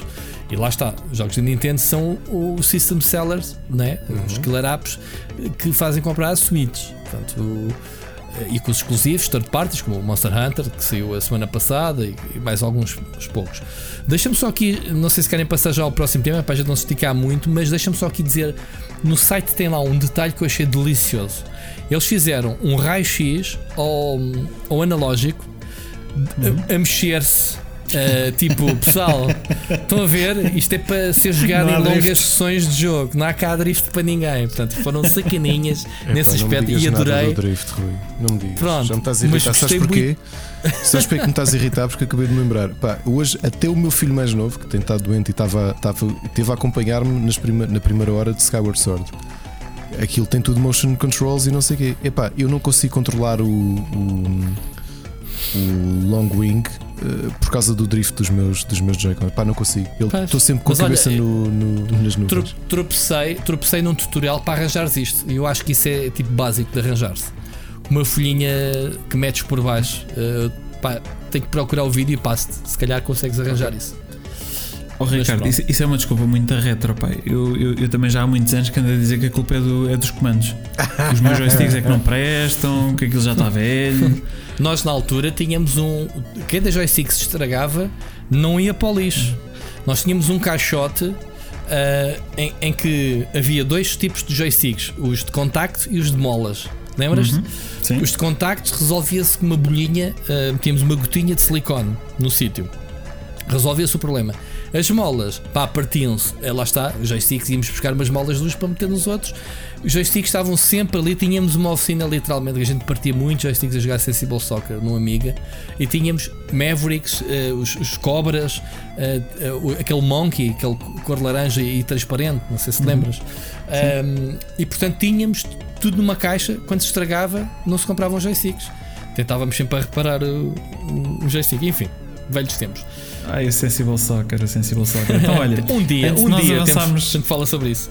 Antes de nós avançarmos para, para outro tema, só, só dizer mais uma coisa para fechar, se calhar, o tema do Steam Deck eh, que tem a ver com a bateria. Uh, portanto, eles anunciaram que a bateria teria uma duração entre 2 a 8 horas. Obviamente que isto depende daquilo que estivermos a jogar, ou seja, ah, acho que Acho que está claro que se estivermos a jogar um jogo AAA claro. uh, com, com, com, tudo no máximo, aquilo vai durar duas horas. E se calhar se jogarmos um indie vai durar 8 horas. Uhum. Um, não, eu acho que não se deve subestimar a importância da bateria, porque se por acaso em vez de duas horas uh, durar uma hora, uh, eu não sei se as pessoas vão ficar muito contentes ou se vão sequer considerar que, que a consola é utilizável. Portanto, se eles conseguirem cumprir com, com os tempos de bateria excelente, mas se por acaso não, não, se, não se concretizar, mas, eles, oh, podem, eles podem ter um problema. Oh Bruno, pode, pode ser um problema, mas é mais fácil de contornar. Há os powerbanks e os carregadores, pelo menos para telemóveis, estão cada vez mais rápidos. Portanto, já uhum. começas a ter carregamentos muito rápidos. Ou já, ok, é chato se vais na rua e não tens onde carregar e tens um powerbank pá, para pessoal que pensa mesmo jogar na rua, obviamente. E estamos a falar mais do que duas, três horas jogares na rua, epá, só se fores para a praia ou para a piscina ou para o campo, porque no transportes públicos acho que não tens tempo para, para esgotares esse tempo. E os fast charges, epá, é, para mim, pelo menos no mundo dos telemóveis, teres carregamentos completos em 15 minutos e isso pá, é, é tipo, esquece. É ires ali a um café, um cafezinho, tens um, um cheirinho, não precisas carregar tudo, tens bateria para mais o dia todo. E acho que isso pode começar a aplicar, obviamente, os computadores. Aliás, os computadores portáteis, sim, estão a começar a aplicar-se. Epá, se isto, é, se isto é um computador, vamos considerá-lo um computador portátil. Penso que, embora uh, não se tenha falado, ou se calhar deve haver os, os peritos que já dissecaram tecnicamente esse tipo de pormenores da, da voltagem, da amperagem, etc. Mas acredito que sim, pá, que a consola contorna esse problema. Vamos ver, vamos ver então. Ok, vamos então avançar para, o segundo, para a segunda notícia do dia. Ahm, temos aqui a dizer que os estudantes da Universidade Lusófona do Porto ahm, fazem um remake do Paradise Café em 3D. Ahm, portanto, para quem não sabe, o Paradise Café foi um jogo lançado para os ZX Spectrum, ah, um jogo português ahm, que, ah, portanto, diria de, de dúbia ah, inspiração, ahm, onde basicamente controlávamos um personagem que, que tinha sexo com, com outras personagens, portanto, envolvia o uso de drogas, assaltos, violência, racismo, situações de violação, portanto, tudo temas que, em particular hoje em dia, ahm, portanto, estão, estão sob um forte escrutínio ah, das redes sociais. Portanto, eu penso que seria um jogo que não funcionaria nos dias de hoje, mas que teve o seu tempo e, e é, um- é se calhar o mais lendário jogo do ZX Spectrum ahm, em Portugal. Ahm, isto está a gerar também alguma polémica, porque, ah, portanto, pelos motivos que eu, que eu referi atrás, porque nos, nos dias de hoje não é tão bem visto. Ah, não sei, vocês têm uma opinião sobre isto? Epá, se quiseres, eu começo. Eu não vi, não fui a tempo de ver os vídeos, eh, não pela curiosidade extrema, mas obviamente para estar dentro do assunto. Vi um post do, do Diago Vasconcelos e ele foi bastante claro eh, a dizer que, pá, que isto, sendo um projeto eh, de alunos e envolvendo professores, como é que é possível terem ido para a frente com o mau gosto que é hoje em dia este jogo? Eu acho que sim, que é mau gosto. Na altura era uma inocência, obviamente éramos miúdos eh, e se jogávamos o, o Samantha Fox Strip Poker para ver as maminhas pixelizadas da Samantha, era tipo, uau, wow, da fixe. E os gráficos da altura do Paradise Café não eram nada, eram pixels. O, o que estava era eh, o, o contexto é que era engraçado dizer "Ei, a, a- velhinha, não sei o quê, eh, e, e o. Quando vais às prostitutas e não queres pagar, chamam o Reinaldo e não sei o quê, ainda por cima o Reinaldo que na altura. Eh, lá está, nem o Reinaldo agora faz sentido porque o pessoal não percebe o contexto né, do, do Reinaldo, que já agora foi desmistificado, desmistificado no, no filme do Bem Bom das Doce, que elas falam sobre esse tema, ainda não vi, mas já li uma reportagem que falam sobre isso. Ahm, mas isto sendo um jogo 3D, estou neste momento à frente de uma screenshot. Epá, é isto, isto é só. É, é- é completamente desbaratinado. Portanto, tens uma arma, não tens droga. Portanto, isto deve ser o inventário. E depois tens a Dona Clara, que é velhinha. Então, meu filho, precisas de algo. Portanto, aqui o, o- o título. E depois tens as opções à direita, que é roubar a cota, violar a cota ou dar o vaso. Epá, isto, isto para um projeto de alunos, isto é muito mau gosto. E, e repara, eu, ainda hoje se fala no Paradise Café entre o nosso círculo de amigos, porque eu, eu, eu joguei na altura. Sim, não sim, sei se há também. muita gente sequer que toda a gente conhece o Paradise Café, mas quantos é que jogaram o jogo? Ok, muitos. E quantos é que jogaram na altura nos esse Spectrum? Portanto, vi, experienciaram um jogo naquela altura que éramos putos estúpidos, não era? Era mesmo assim. Ahm, E é um, produto, é um produto do seu tempo. Ah, é assim, nós, nós, eu acho que nós temos sempre que encontrar as coisas.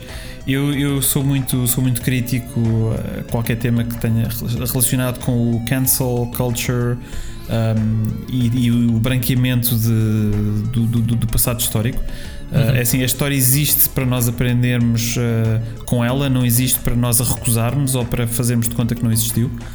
Ahm, e, e eu neste aspecto muito, muito particular, epá, por- porque isto não é um projeto comercial, porque isto é um projeto ahm, universitário, eu também tenho uma pergunta que é: é o papel dos professores limitar a criatividade artística dos alunos? Queres que eu te responda? Eu pessoalmente acho que não. Queres que Os alunos devem fazer o que lhes der na gana. Espera aí, Bruno. Então tu estás numa aula de fotografia e o professor diz: tema é livre, tragam-me fotografias do tema que vocês quiserem. E de repente as tuas fotografias é de xoxotas e não sei o quê, sim, e, sim. e o professor tem que aceitar isso. Sim. Há, há que Sem haver dúvida, algum pudor, sim, pudor nas coisas, não acho? Não? Não, Rui. Olha, não, antes de- não, não, mas eu vou, eu vou deixar o Ricardo, eu vou Antes de deixar dar a minha perspectiva de professor, vou dar a minha perspectiva de aluno. Uh, a Faculdade de Belas Artes, por muito estranho que pareça, especialmente ali na viragem do milénio, em quando uh, estávamos a viver uma coisa que o Gonçalo Brito também vai chamar, ainda hoje lhe chamava isso, o, o declínio dos metaleiros e dos góticos, não é? Porque foi, foi com a malta de. O Gonçalo tem, está entre mim e o, e o Bruno em termos de idade, portanto, o Gonçalo tem mais 3 anos do que eu. E, e há aqui, obviamente, tu vês isso quando vais a um festival de metal que já não existem metaleiros. Não existem metaleiros jovens, só existem metaleiros de 30 anos e 40 anos e 50 anos. E isto porquê? O meu professor de fotografia, o meu professor de IAPD, de Introdução às Artes Plásticas e ao Design, é um fotógrafo e curador muito conhecido da praça. Não posso dizer agora o nome dele. E como, por acaso, dentro dos 250 alunos que entravam, entraram naquele ano para a Faculdade de Belas Artes, para as diversas licenciaturas, calhou-lhe dois dos três metaleiros na turma dele, o que é que ele assumiu? Ok, tipo, estes metaleiros, de certeza que gostam de coisas mórbidas. E então estávamos a falar de fotografia, ele, de um projeto que tínhamos, e ele diz: Olha, ah, há um fotógrafo muito bom, vocês vão gostar, vocês dois vão gostar dele. Ok? Porque, olha, tu é assim, ele mora no Novo Texas, no Novo México, e então ele tem muito ace- acesso fácil a cadáveres. e- que são contrabandeados do México e depois ele, ele desfaz, monta e depois faz composições fotográficas com os cadáveres. E olhar para ele a pensar: porquê é que eu quero saber isso? E porquê é que vem este enquadramento? Porque aquilo era o meu professor a tentar levar-me a fazer um trabalho de uma coisa que não, que não, não era sequer aquilo que eu queria fazer. A minha perspectiva enquanto professor, a minha ideia não é limitar, muito pelo contrário. Portanto, se o teu projeto é este e se é bem justificado, é, é aquele espaço certo para o fazeres. Tens que ter contexto e tens, se calhar, de eh, interpretar. Repara, se eu tivesse, eu dou aulas de ilustração em Belas Artes, como vocês sabem, se tivesse um aluno que dizia assim: Olha, quer reinterpretar os, os filmes da Leni Riefenstahl em ilustração. Eu dizia: E porquê? Porquê é que o queres fazer? Tu sabes o contexto que isso tem, tu estás a tentar reproduzir eh, para ilustração filmes que eram apologia do nazismo. É isso que tu queres fazer? Se me cabe a mim impedi-los, não, de todo. Não, não é para isso que eu estou ali. Ok? Agora, isto vai entrar noutro ponto que é a Universidade Lusófona do Porto promoveu posts a anunciar esse jogo. Portanto, reconhece o jogo. Se o deveriam ter feito, não sei. Repara que há aquela curiosidade, há um certo misticismo sobre o da mata.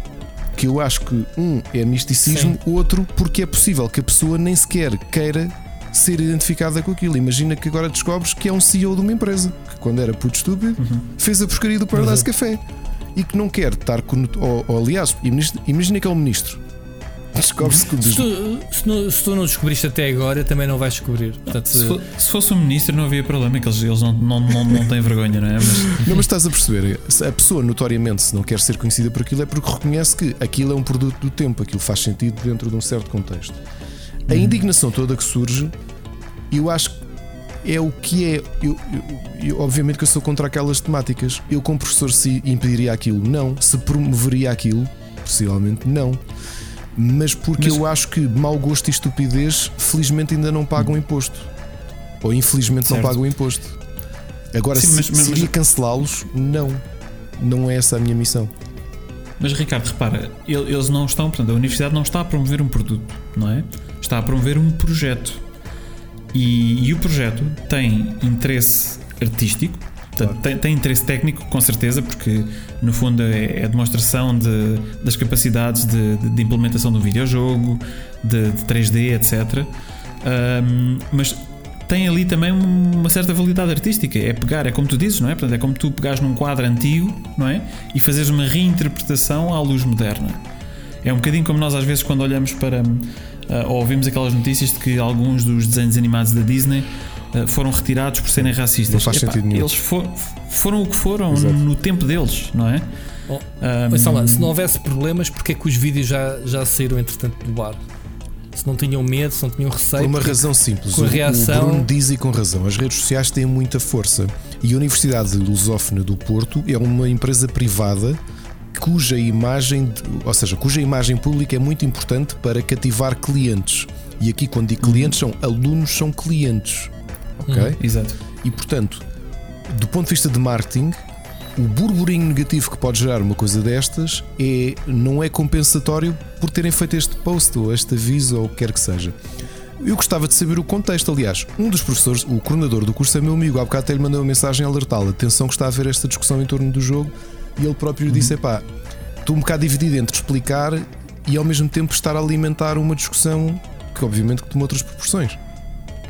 Porque tu não sabes o contexto. Imagina que aquilo, os alunos propuseram foi: ah, sim, aquilo é edgy, obviamente que é, mas eu joguei muitos jogos edgy. Tipo, há, pouco, há relativamente pouco tempo houve um jogo que eu quis mesmo analisar e que o detestei porque achei que ele era ah, gratuito, que foi o Hatred.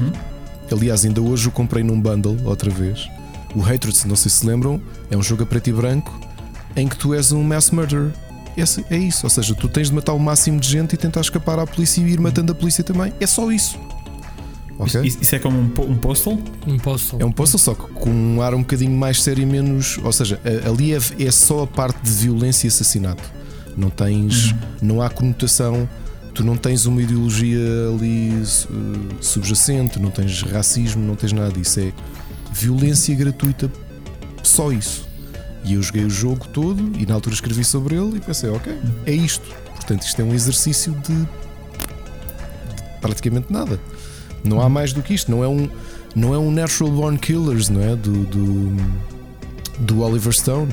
Que, como já como sabemos ainda por cima, que foi influência, ao contrário do que a malta diz, que eram os videojogos, não. A grande influência, por exemplo, dos assassinos de Columbine foi o, o Natural Born Killers do Oliver Stone.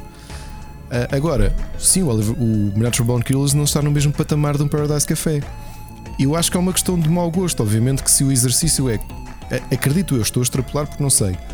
Os alunos promovem-se, propõem-se a pegar num jogo de Spectrum e ah, mostrar como é que o jogo funcionaria num ambiente 3D com uma estética semelhante. Não é? Aquilo nem é voxel, aquilo é uma. Aquilo é uma quase uma, uma extrapolação dos polígonos, Do dos, 2D. dos pixels para, para polígono. Ok, se calhar havia outros melhores exemplos. Quiseram ir por aqui porque é um jogo emblemático português? Talvez.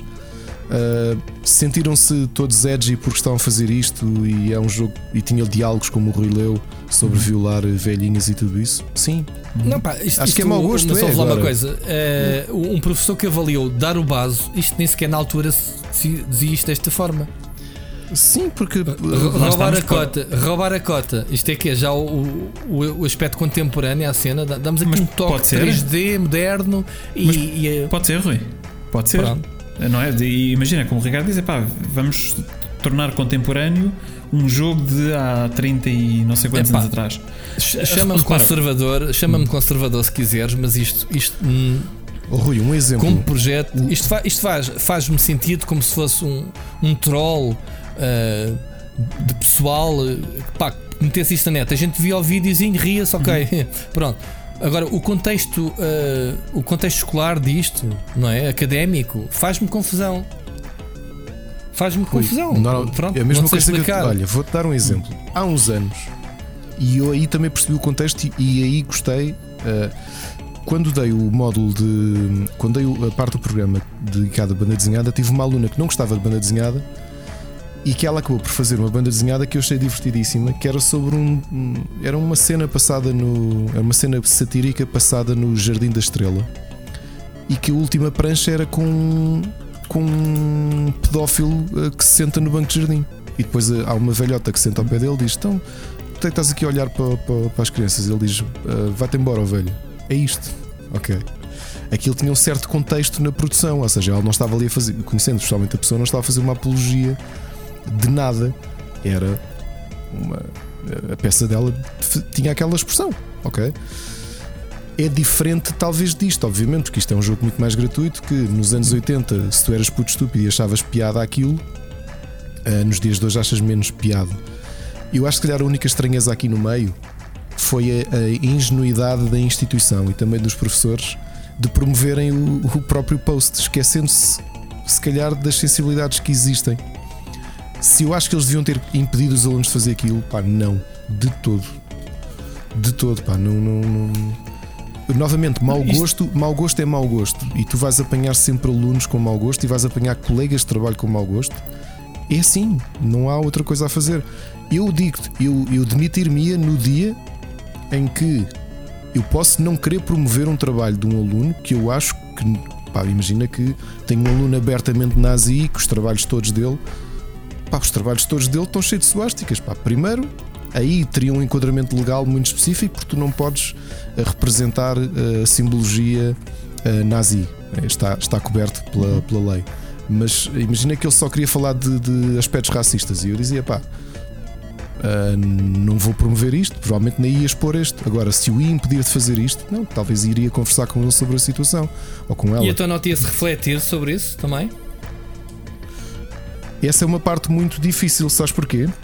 Ah, Volta a- Ah, Não, eu- puxei-te o tapete. Não, precisas não, responder, não puxaste o tapete, não, Deixa- não puxaste o tapete, não, porque ah, essa discussão tive-a no, no auditório no meu primeiro ano, quando uma na altura era meu professor e agora é meu diretor, ah, o professor João Paulo Queiroz, ah, pergunta. de- faz, faz simplesmente esta pergunta, e por isso é que eu falei da Levni, Levni Riefenstahl, porque é sempre um grande exemplo. A Leni Riefenstahl é indubitavelmente, falando do ponto de vista técnico, uma das maiores precursoras do cinema, ou seja, aquilo que ela fez nos anos final dos anos 30 e início dos anos 40 era genial comparado com o que muitos realizadores faziam. Só que os filmes dela são a promover os nazis. Ok? Como o Triunfo dos Deuses, não é? que é o filme mais emblemático dela. A pergunta que, que, que o professor João Paulo Queiroz fez para o auditório e aquilo gerou uma. Imagina, nós estamos aqui três a discutir isto.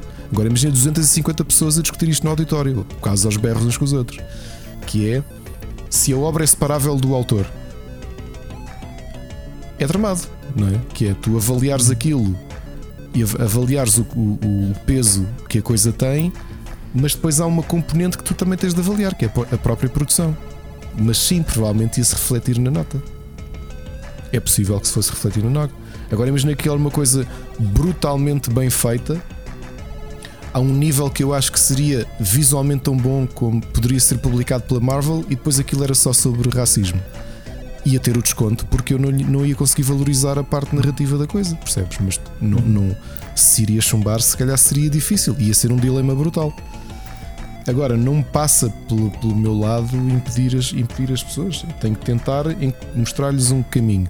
Neste caso, eu acho que o grande erro foi a ingenuidade da instituição e dos professores de promoverem esquecendo-se do enquadramento da coisa.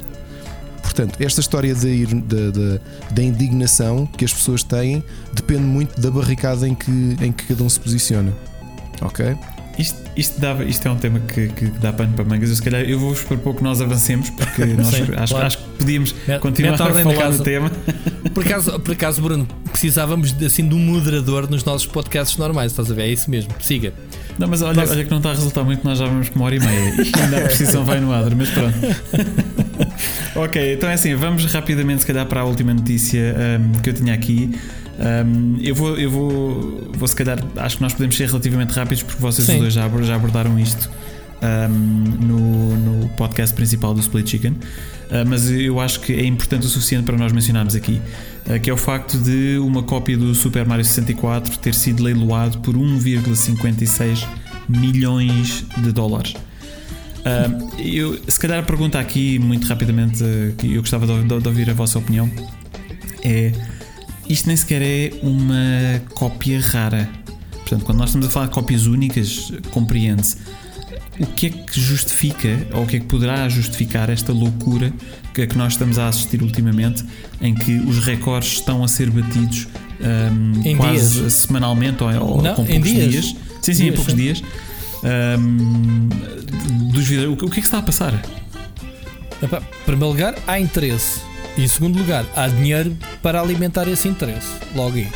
O que é que eles. A razão desta cópia é levar um 9.8 na, naquela famosa escala de Wata, né? que, que dá o, o estado do jogo. Portanto, segunda posição do máximo de 10, portanto 9,8, eh, incrementos de, de, de duas décimas a partir dos 9.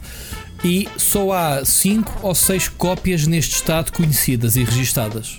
Seladas, em bom estado. Pá, estamos a falar é de um jogo muito recente. Super Mario 64 não é propriamente um Legend of Zelda ou um Mario, Super Mario primeiro. Estamos a falar de um jogo que, que vendeu muitos milhões, não é?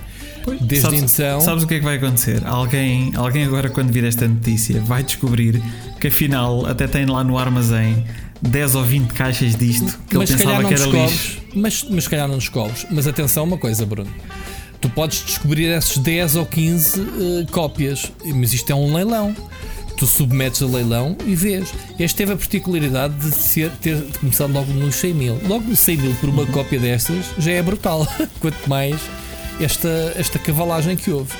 É, é esquisito, é muito estranho eh, haver um, este mercado de, de- Até perguntei ao Ricardo no, nosso, no outro podcast que foi pá, o jogo artisticamente o jogo é o que é, não é? Portanto, não estás a pagar uma peça de arte, estás a pagar Certo. um estado de conservação de uma cópia física, Certo? ok?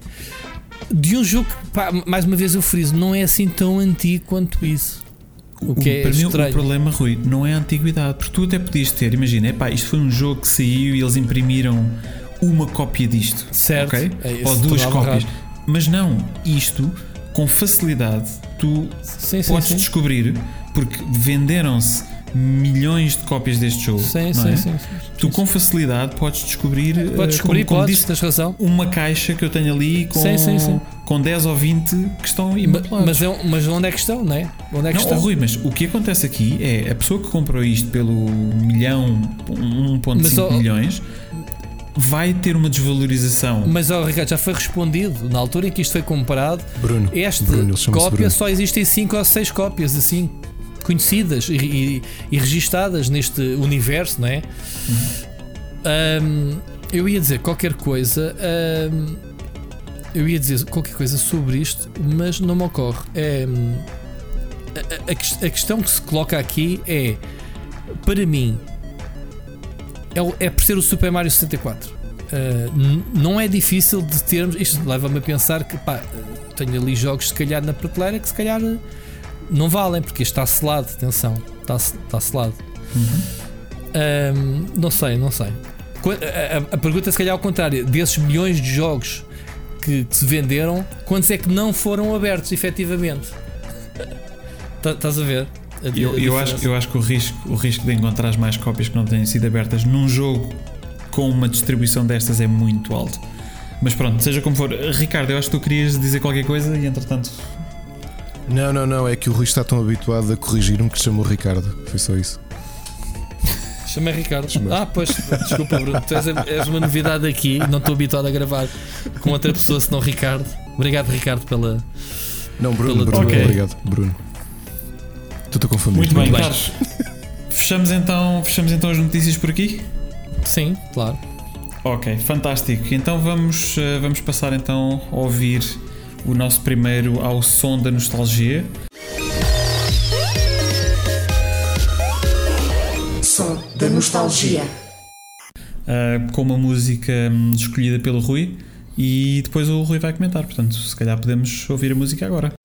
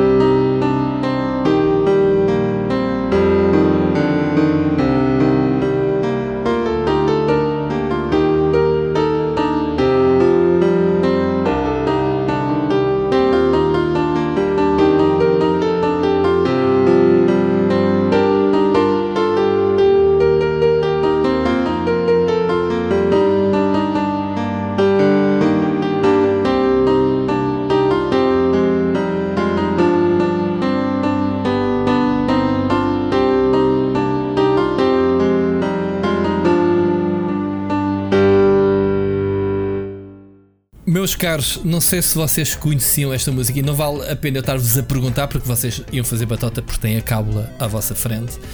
Desafio, obviamente, o nosso ouvinte a tentar descobrir e, e tiveram 5 minutinhos para, para refletir e, e, espero que tenham aproveitado este tempo só de ouvir, não nos ouvir a nós três, que já estamos para aqui a falar há, mais de hora e meia. Um, estes momentos só de música uh, acho que fazem todo o sentido aqui no podcast. E pronto, vou já dizer que este é a música do Agony, um jogo da Psygnosis para o Commodore Amiga, uh, do compositor Tim Wright. Ele é conhecido uh, pelo Cold Storage, ele é um dos grandes, uh, digamos assim, compositores da, da, da, da scene do Amiga, não é? Teve uma grande carreira em muitos jogos da Psygnosis. Uh, meninos, vocês jogaram Agony na altura? Não. Esta música arrepia só. Bruno, queres tu falar do, do nosso mocho voador, do nosso shooter? Que é que... Sim, sim. Epá, eu, muito rapidamente, a minha história com o Agony já é eh, uma história retro, ou seja, eu não joguei Agony na altura. Uhum. Um, porque eh, a minha relação com, com, com o Commodore Amiga eh, sempre foi de extrema admiração, mas eu, como nunca tive nenhum, um, tive, eu diria, acesso relativamente limitado. Um, no entanto, é o meu computador favorito. Um, o mosto do Agony é o mosto da Psygnosis. Uhum. Um, logotipo. Exatamente, portanto, a, a, mascote, a mascote da, da Psygnosis. E, e o Agony é um, é um shooter um, com uma qualidade visual muitíssimo elevada uh, para aquilo que na altura havia no Commodore Amiga. Mas nós nem estamos aqui, se calhar, agora para discutir o, jogo, o Agony, é, o jogo em si, é música. música. E este, este, este, piano, esta toada logo do menu, dá-te vontade. Aliás, nem te dá vontade de começares logo a jogar. É ficares ali um bocadinho a ouvir. Isto, isto, se bem me lembro, é, é do menu, não é? Inicial. É, é, é quando entras, sim, é, é quando, entras entras no jogo. Pronto, uh, esta música também ficou marcada na história e não poderíamos deixar de falar com, daquela polémica com os Dimo Burger. Como é que se diz? Dino Burger, estou sempre Dimo Burger. Dizer o nome. Uhum. Que o pianista eh, sem a banda saber, roubou este riff, riff, é assim que podemos chamar de piano, esta melodia numa das suas músicas, que eu agora não me recordo. Um, é, música instrumental provavelmente, Sorgan pro, provavelmente estamos a ouvi-la, é. não é? De fundo. um, e, e, e, houve muita polémica porque não foram atribuídos créditos, foi roubado à, à cara podre, como se costuma dizer, de um programador ou de um músico, digamos, de videojogos. Ele conseguiu, ele conseguiu ganhar uh, a banda, obviamente, quando foi relançado esse álbum, retiraram essa música.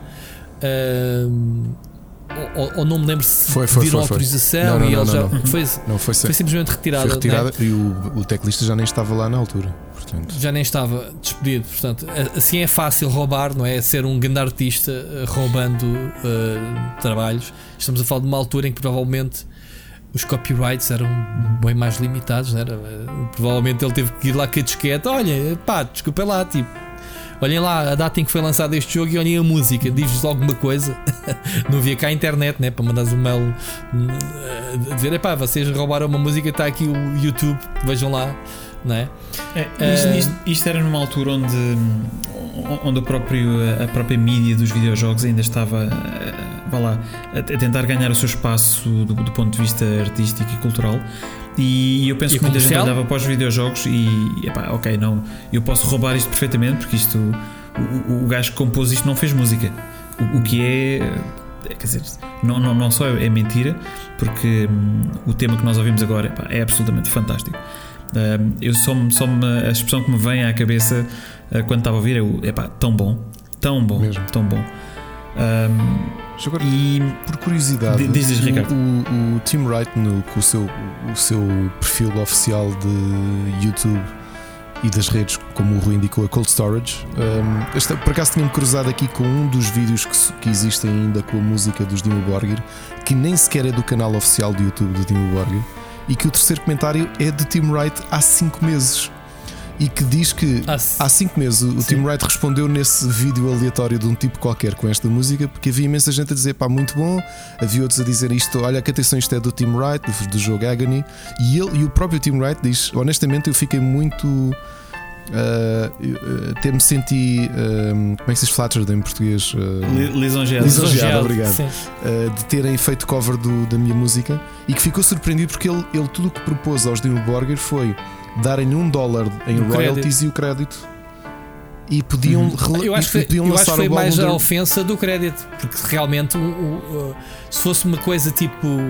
Eh, e- lá está, ficava lisonjeado se lhe tivesse atribuído Não, não, que a não, música Rui, era dele. A, a su- a- surpresa dele foi eles decidirem ir para a frente de não manter a música no, no remaster do álbum. E eu acho que percebo o lado dos Dimmu Borgir, porque eu- provavelmente para o Sagrado, não é? que acaba por ser o, o front, não, só, não é só o frontman, como o grande compositor e grande mentor da banda, deve, deve ter alguma vergonha. Não sejam eles nórdicos, deve ter alguma vergonha de, daquela faixa. Pois. Ou, Pois, ou seja, pois, pois. ah, provavelmente foi uma das razões também que o levaram na altura a demitir o, o, o teclista O teclista. e, e eles não, devem, não deviam querer manter, manter essa memória. Portanto, eu consigo compreender o lado deles. Mesmo com o crédito, já olha, isto afinal é uma cover do Tim Wright, eh, provavelmente eles sentiam-se envergonhados e por isso é que na versão re-recorded ah, não. Faz sentido. não é? Então, Faz então e, sentido. e, e diga-me uma coisa: do ponto de vista eh, do, do que é que esta música vos faz sentir, ou seja, vocês quando ouvem a música, eh, ajuda-vos de alguma forma a transportar para, o- para o mundo do jogo? Não ou vocês ouvem apenas, ou que é como uma peça introdutória? Eu não conheço sequer o jogo. Eh, Portanto, sim, Mas digo só pelo título, sim, o jogo é extremamente triste e é curioso como é que esta faixa é tão ah, tão melancólica, não é? Tão eu, eu acho que não, não é isso. Eu acho que não. Eh, na altura, eh, Amiga, Spectrums, nós tínhamos uma grande desconexão entre a capa do jogo, o jogo em si e muitas das vezes a banda sonora. A banda, a, a Psychnosis sempre foi um estúdio muito artístico. Basta olhar para um Shadow of the Beast, eh, este Agony, em termos gráficos, em termos de coisas surreais. Eh, Percebes? Eh, Não, não, não quer dizer que a música tenha alguma coisa a ver. Estamos a falar de um shooter scroll lateral. Sim. Ponto. Tu és um Tu és um moço moço. a abater, a abater cenas. Portanto, não tens aqui uma relação direta entre a música, não estás a falar de uma aventura, um MMO ou um RPG com personagens. Ok. O que a música te faz é. É marketing, é chama-te para o jogo. Eu- a música é tão boa que é, na altura vivia-se muito sem internet das montras, dos computadores que estavam expostos a correr demos de Amiga, lembram-se? Uh, demos de jogos, um Prince of Persia, tu jogavas um PC, por exemplo, eu te perguntei se, o- se o primeiro uh, o primeiro jogo que tinha jogado no Olivetti tinha sido o Prince of Persia, porque eu chegava a umas lojas da Singer ou whatever, estava lá o PC da Olivetti e o jogo que estava carregado era o Prince of Persia. E que eu jogava e ficava tipo, wow!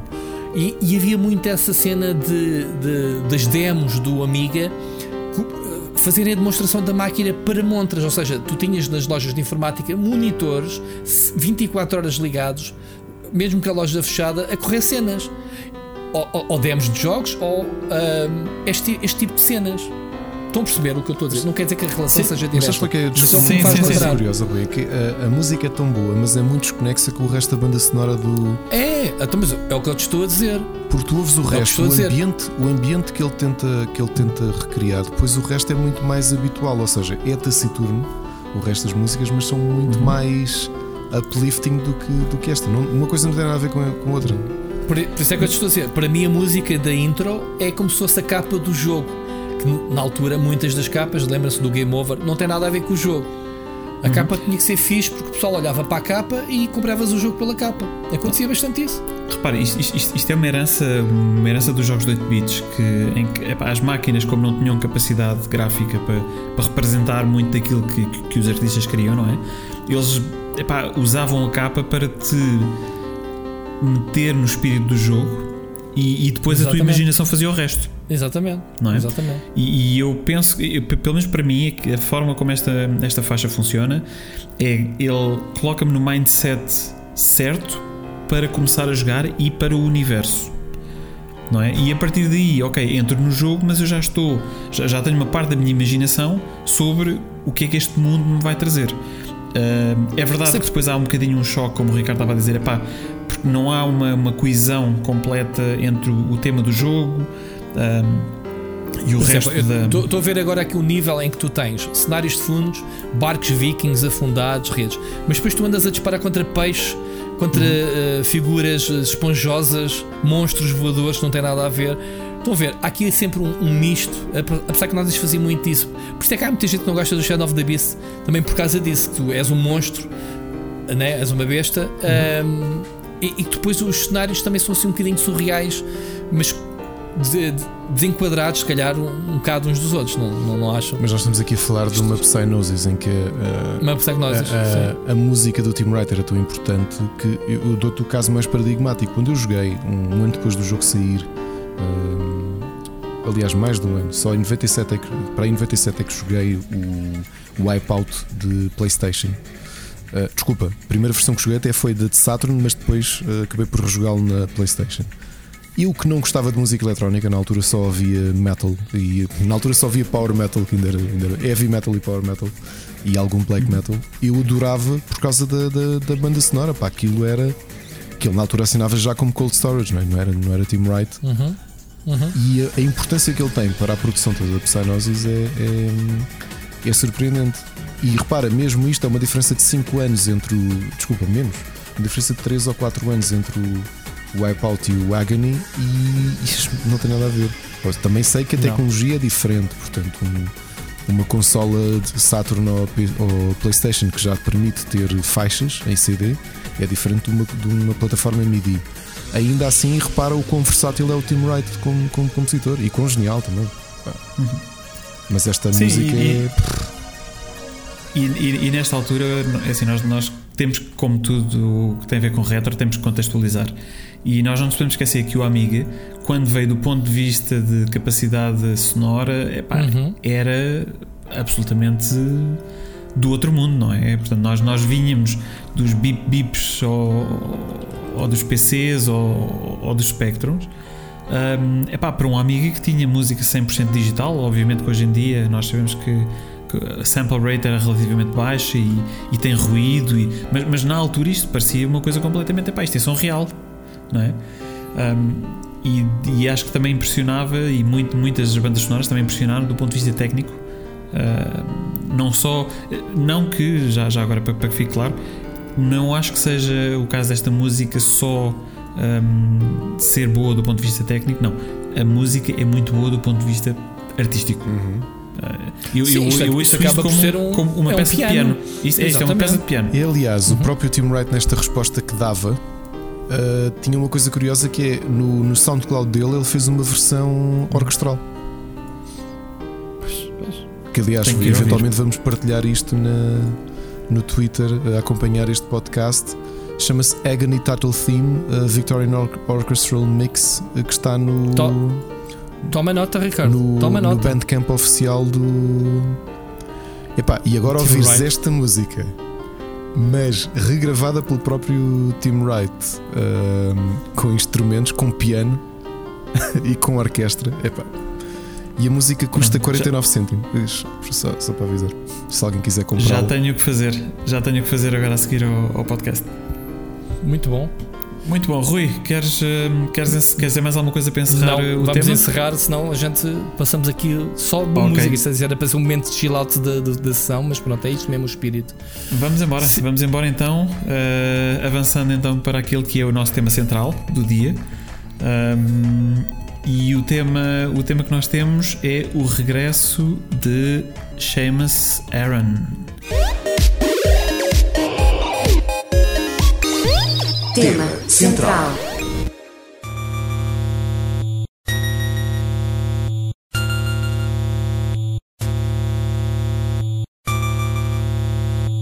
Quem é a Seamus Aaron, Ricardo?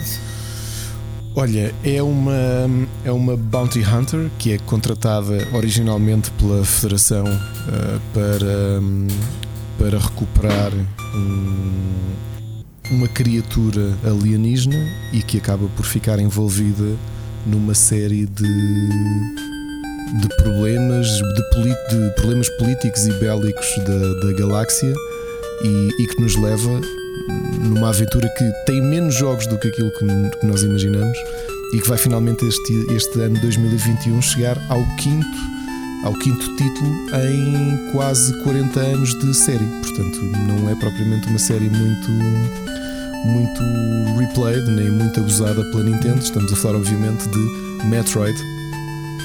Metroid, que, ao contrário do que muita gente imagina, não é o nome da protagonista, ou o protagonista, aliás, durante muito tempo, eh, muitas pessoas que só estavam habituadas a ver a, eh, a, a protagonista com a armadura pensavam que era um homem, mas não, é uma mulher. eu, eu lembro dessa, quando ele tira o capacete no fim, não é? Não, antes até, porque ela tem, tem, uh, tem uma fase, tem uma cena uh, de furtividade sem o, sem o fato. Ok. Uh, no, no, primeiro jogo? No Zero Mission tem essa fase, eu por acaso ia falar disso a seguir. Sim, que era, que era ah, mas, mas, mas, mas no, no, original no só sabes. Mission. Sim, no, no original é realmente isso que o Rui estava a dizer. Quando tira a máscara é que tu percebes que. Ainda que, obviamente, temos problemas, os 8 bits não permitiam eh, perceber muito. Mas os, os desenhos originais já se notava a armadura tinha, tinha um bocado de relevo do peito, não é? Obviamente uma coisa exagerada, mas. Eh, sim, mas e podias associar a uma armadura, nunca desconfiarias, não é? No meio daqueles claro. pixelzinhos todos, não é? Por acaso entramos já aqui numa coisa curiosa: foi uh, o Bruno, tu, tu, disseste o nome dela como eu nunca tinha ouvido falar. Uh, com um tom irlandês. Uh, eu sempre lhe chamei mesmo Seamus Aran. Uh, certo. Portanto, não sei, vamos ficar aqui com esta, com esta divisão. Uma curiosidade da. Eu vou dizer Seamus, vou continuar. Uh, uma curiosidade que ela tem: tanta gente diz a Lara Croft é a primeira grande protagonista dos videojogos e é uma coisa que me irrita sempre. É? Porque a Seamus não é mais do que uma homenagem a uma grande personagem do cinema. Essa também, quando ouço, ah, não havia personagens fortes no cinema até, sei lá, a Wonder Woman em 2019, eu rio-me. E, um, e a Sigourney Weaver também se ri quando pensa na, na Ripley dela. Aliás, há vários fatores, há, há várias inspirações e várias homenagens de Metroid a Alien e a Aliens. Uma delas é, obviamente, termos uma protagonista, uma personagem forte que, que está ali. Não é um homem que, que é encarregado pela Federação em, para ir recuperar o Metroid, que é essa criatura estranha que tem uma capacidade que aparentemente mais ninguém tem no universo, que é de conseguir sugar a força e a energia de outros, outros organismos vivos. E, e, por exemplo, temos um dos vilões, um dos bosses recorrentes da série, é precisamente uma espécie de, de ptero, pteranodon chamado né, o, a Ripley, o Ripley. E portanto as, as similaridades entre uma coisa e outra são, são bastante grandes. A série, como sabemos, estreou-se ainda na NES uh, em 86. Uh, eu joguei-a completamente por acaso porque um amigo, uma coisa que a falar aqui de retro e a malta que nos ouve sabe isto, uh, especialmente no, no, nesta fase quando éramos mais miúdos, com pelo menos o meu caso, e não sei se se reproduzia nos vossos casos, em que o, o capital disponível também não nos permitia comprar jogos, como se calhar temos essa facilidade nos dias de hoje. E então todos nós vivíamos muito do empréstimo, não é? Que é pá, tenho aqui este jogo, uhum. comprei no Natal, já o acabei, uh, emprestas-me não sei o que que eu empresto este, e numa dessas trocas, trocas que não eram definitivas, eram só no, uma espécie de book club uh, temporário há um amigo que me empresta um cartucho de Metroid, pá, e eu na altura aquilo fez muita confusão porque não é propriamente o jogo mais direto do mundo, não é? Sim, sim, sim. Quer dizer, o, o conceito de Metroidvania nasce precisamente com o Metroid, que é tu progressivamente vais apanhando, uh, ou seja, o mapa é totalmente aberto. Tu é... Essa era uma pergunta que eu ia fazer. Nasceu com o Metroid ou com o Castlevania? Qual foi o com primeiro? Metroid. Saiu. O Metroid. Foi o Metroid. Metroid. Okay. Porque o, os primeiros Porque Castlevanias os... não tinham esse elemento. O primeiro que tem esse elemento é quando o, o, o Igaraki. Uh, Igaraki? É assim que ele se chama, não é? Igaraki ou é Igarashi? Igaraki. Igaraki. É, Igarashi. Quando ele faz o Symphony of the Night na PlayStation é que, é que introduz esses elementos. Porque os primeiros eram side-scrolling. Uh, eram plataformas, uh, eram plataformas uh, normal, sim. Não, não tinhas. Metroid, sim, esse já tinha uma estrutura. Sabes, obviamente que eu rejoguei a versão Zero Mission, uh, mas olhar para o Metroid e pensar muito daquilo, porque eu já joguei, obviamente, duas vezes o Metroid original, mas desta vez quis jogar o Zero Mission. Uh, mas tu pensares para 86 o mindset que estava por trás de criar um jogo destes, em que tu essencialmente tens um, um mapa relativamente complexo, que ele essencialmente está todo aberto, tu é que não consegues aceder a todas as partes porque não tens equipamento para isso. Exatamente. Sendo que ainda por cima, E- depois e- tens aquela parte difícil de tens de fazer alguns aspectos pixel hunting para descobrir qual é que é o quadrado que tu consegues rebentar com uma bomba que te vai levar a um ecrã secreto, não é? Sim, Ah, sim. Mas eu, eu, eu penso, Ricardo, o, o backtracking no, no, no primeiro Metroid foi também vá, utilizado como uma forma para aumentar artificialmente a longevidade Sim, do jogo. Sim, sim. E olha que isso nota-se no Zero Mission.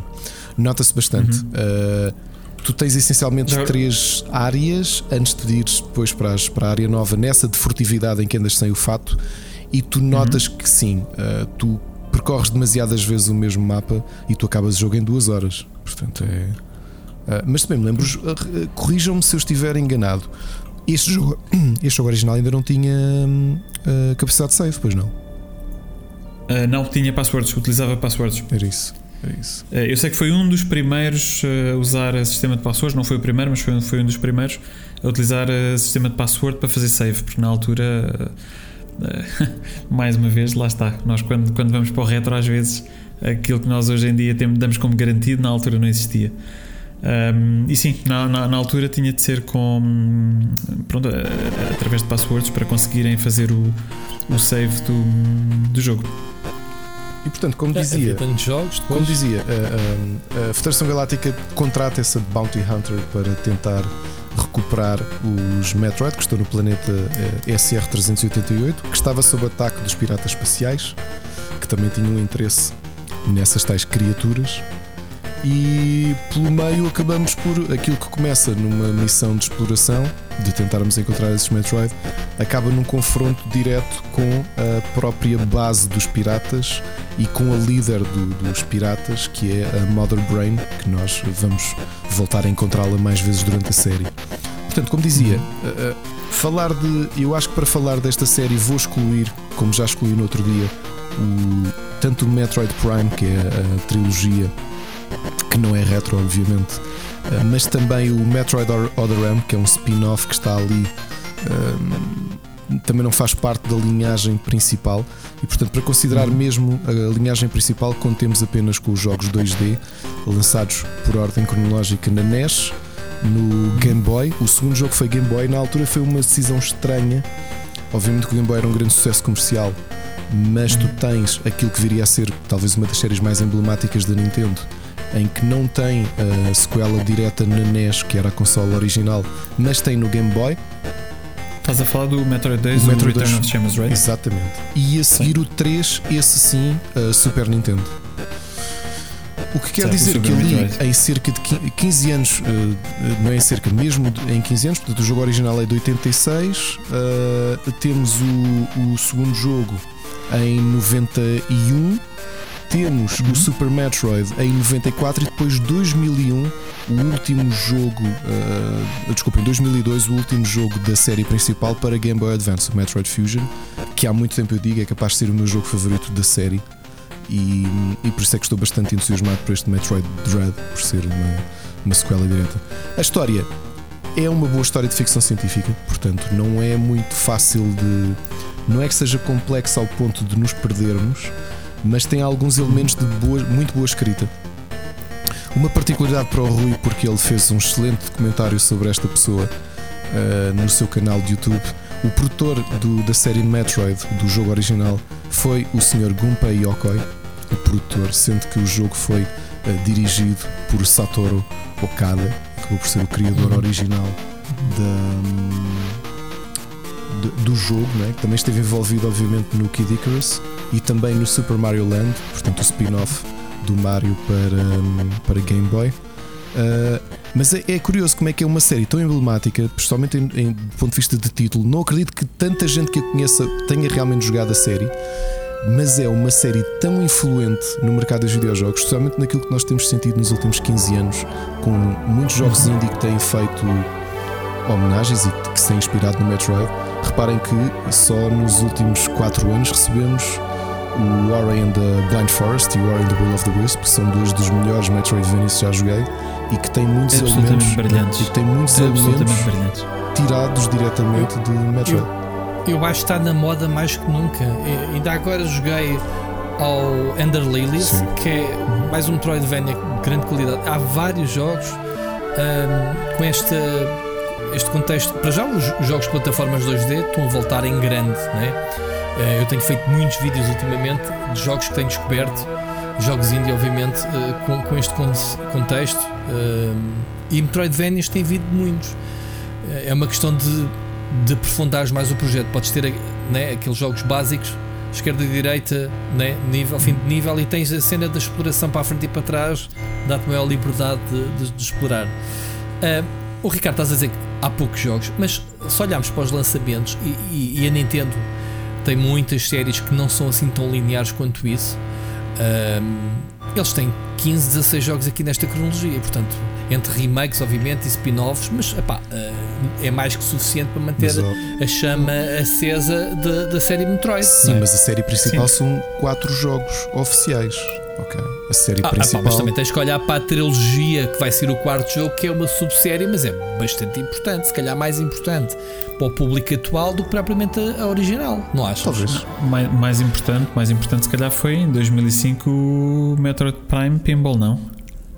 Pronto, eu por acaso joguei esse jogo. Foi do, não joguei muitos jogos Metroid, o Pinball joguei da DS, certo? mas lembro-me perfeitamente da euforia que o pessoal teve como Metroid Prime 4. Uhum. Com aquela polémica para já associada, que é a polémica uhum. do ok, temos aqui o jogo, não é da Retro Studios. Passado um ano, ou o que é que foi, uh, olha, afinal cancelámos o jogo e afinal vai ser a Retro a fazer tudo novo, certo? Estou uh, a falar bem, não estou? Retro Studios. Foi Retro. Tá, tá, estás. É, o, o timer dos 10 segundos de temas não retro já está a contar. ah, desculpa, censurar-se. Censurar, ok. Pronto. Uh, o que eu quero dizer é que. Uh, só para contrariar o Ricardo, a série, se olharmos para as duas séries, são 8 jogos. E portanto, epá, uma série com 8 jogos é mais que grande. Não, e, e, ela, e, ela, é muito influencial, ou seja, ela tem influenciado imensos jogos. Portanto, o, o Ricardo mencionou bem, portanto, é por isso é que se chama Metroidvania, não é? Portanto, os Metroidvanias vêm metade de, do, do, do, do, Metroid e, e pá, tem sido muito, muito, muito influenciado imensos jogos.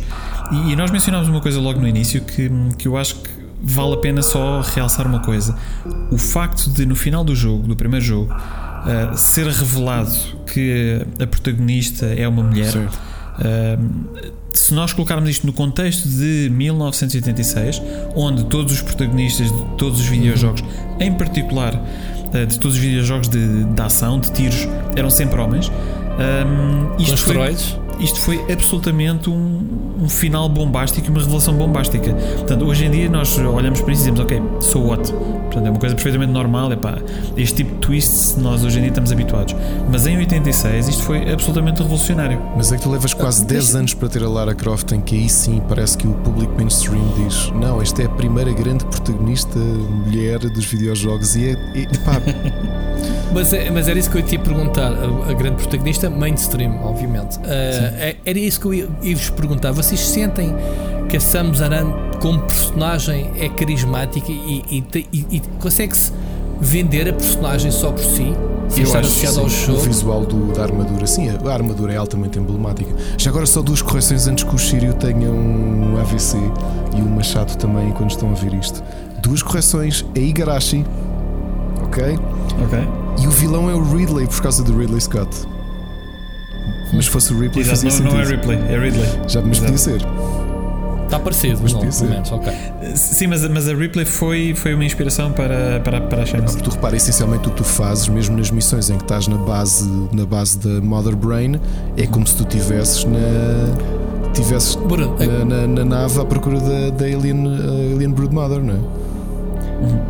Tu, tu chamas vergonha à personagem, não podes? Não podes dizer isso dessa forma. Shame, chama-se. muito, muito bem.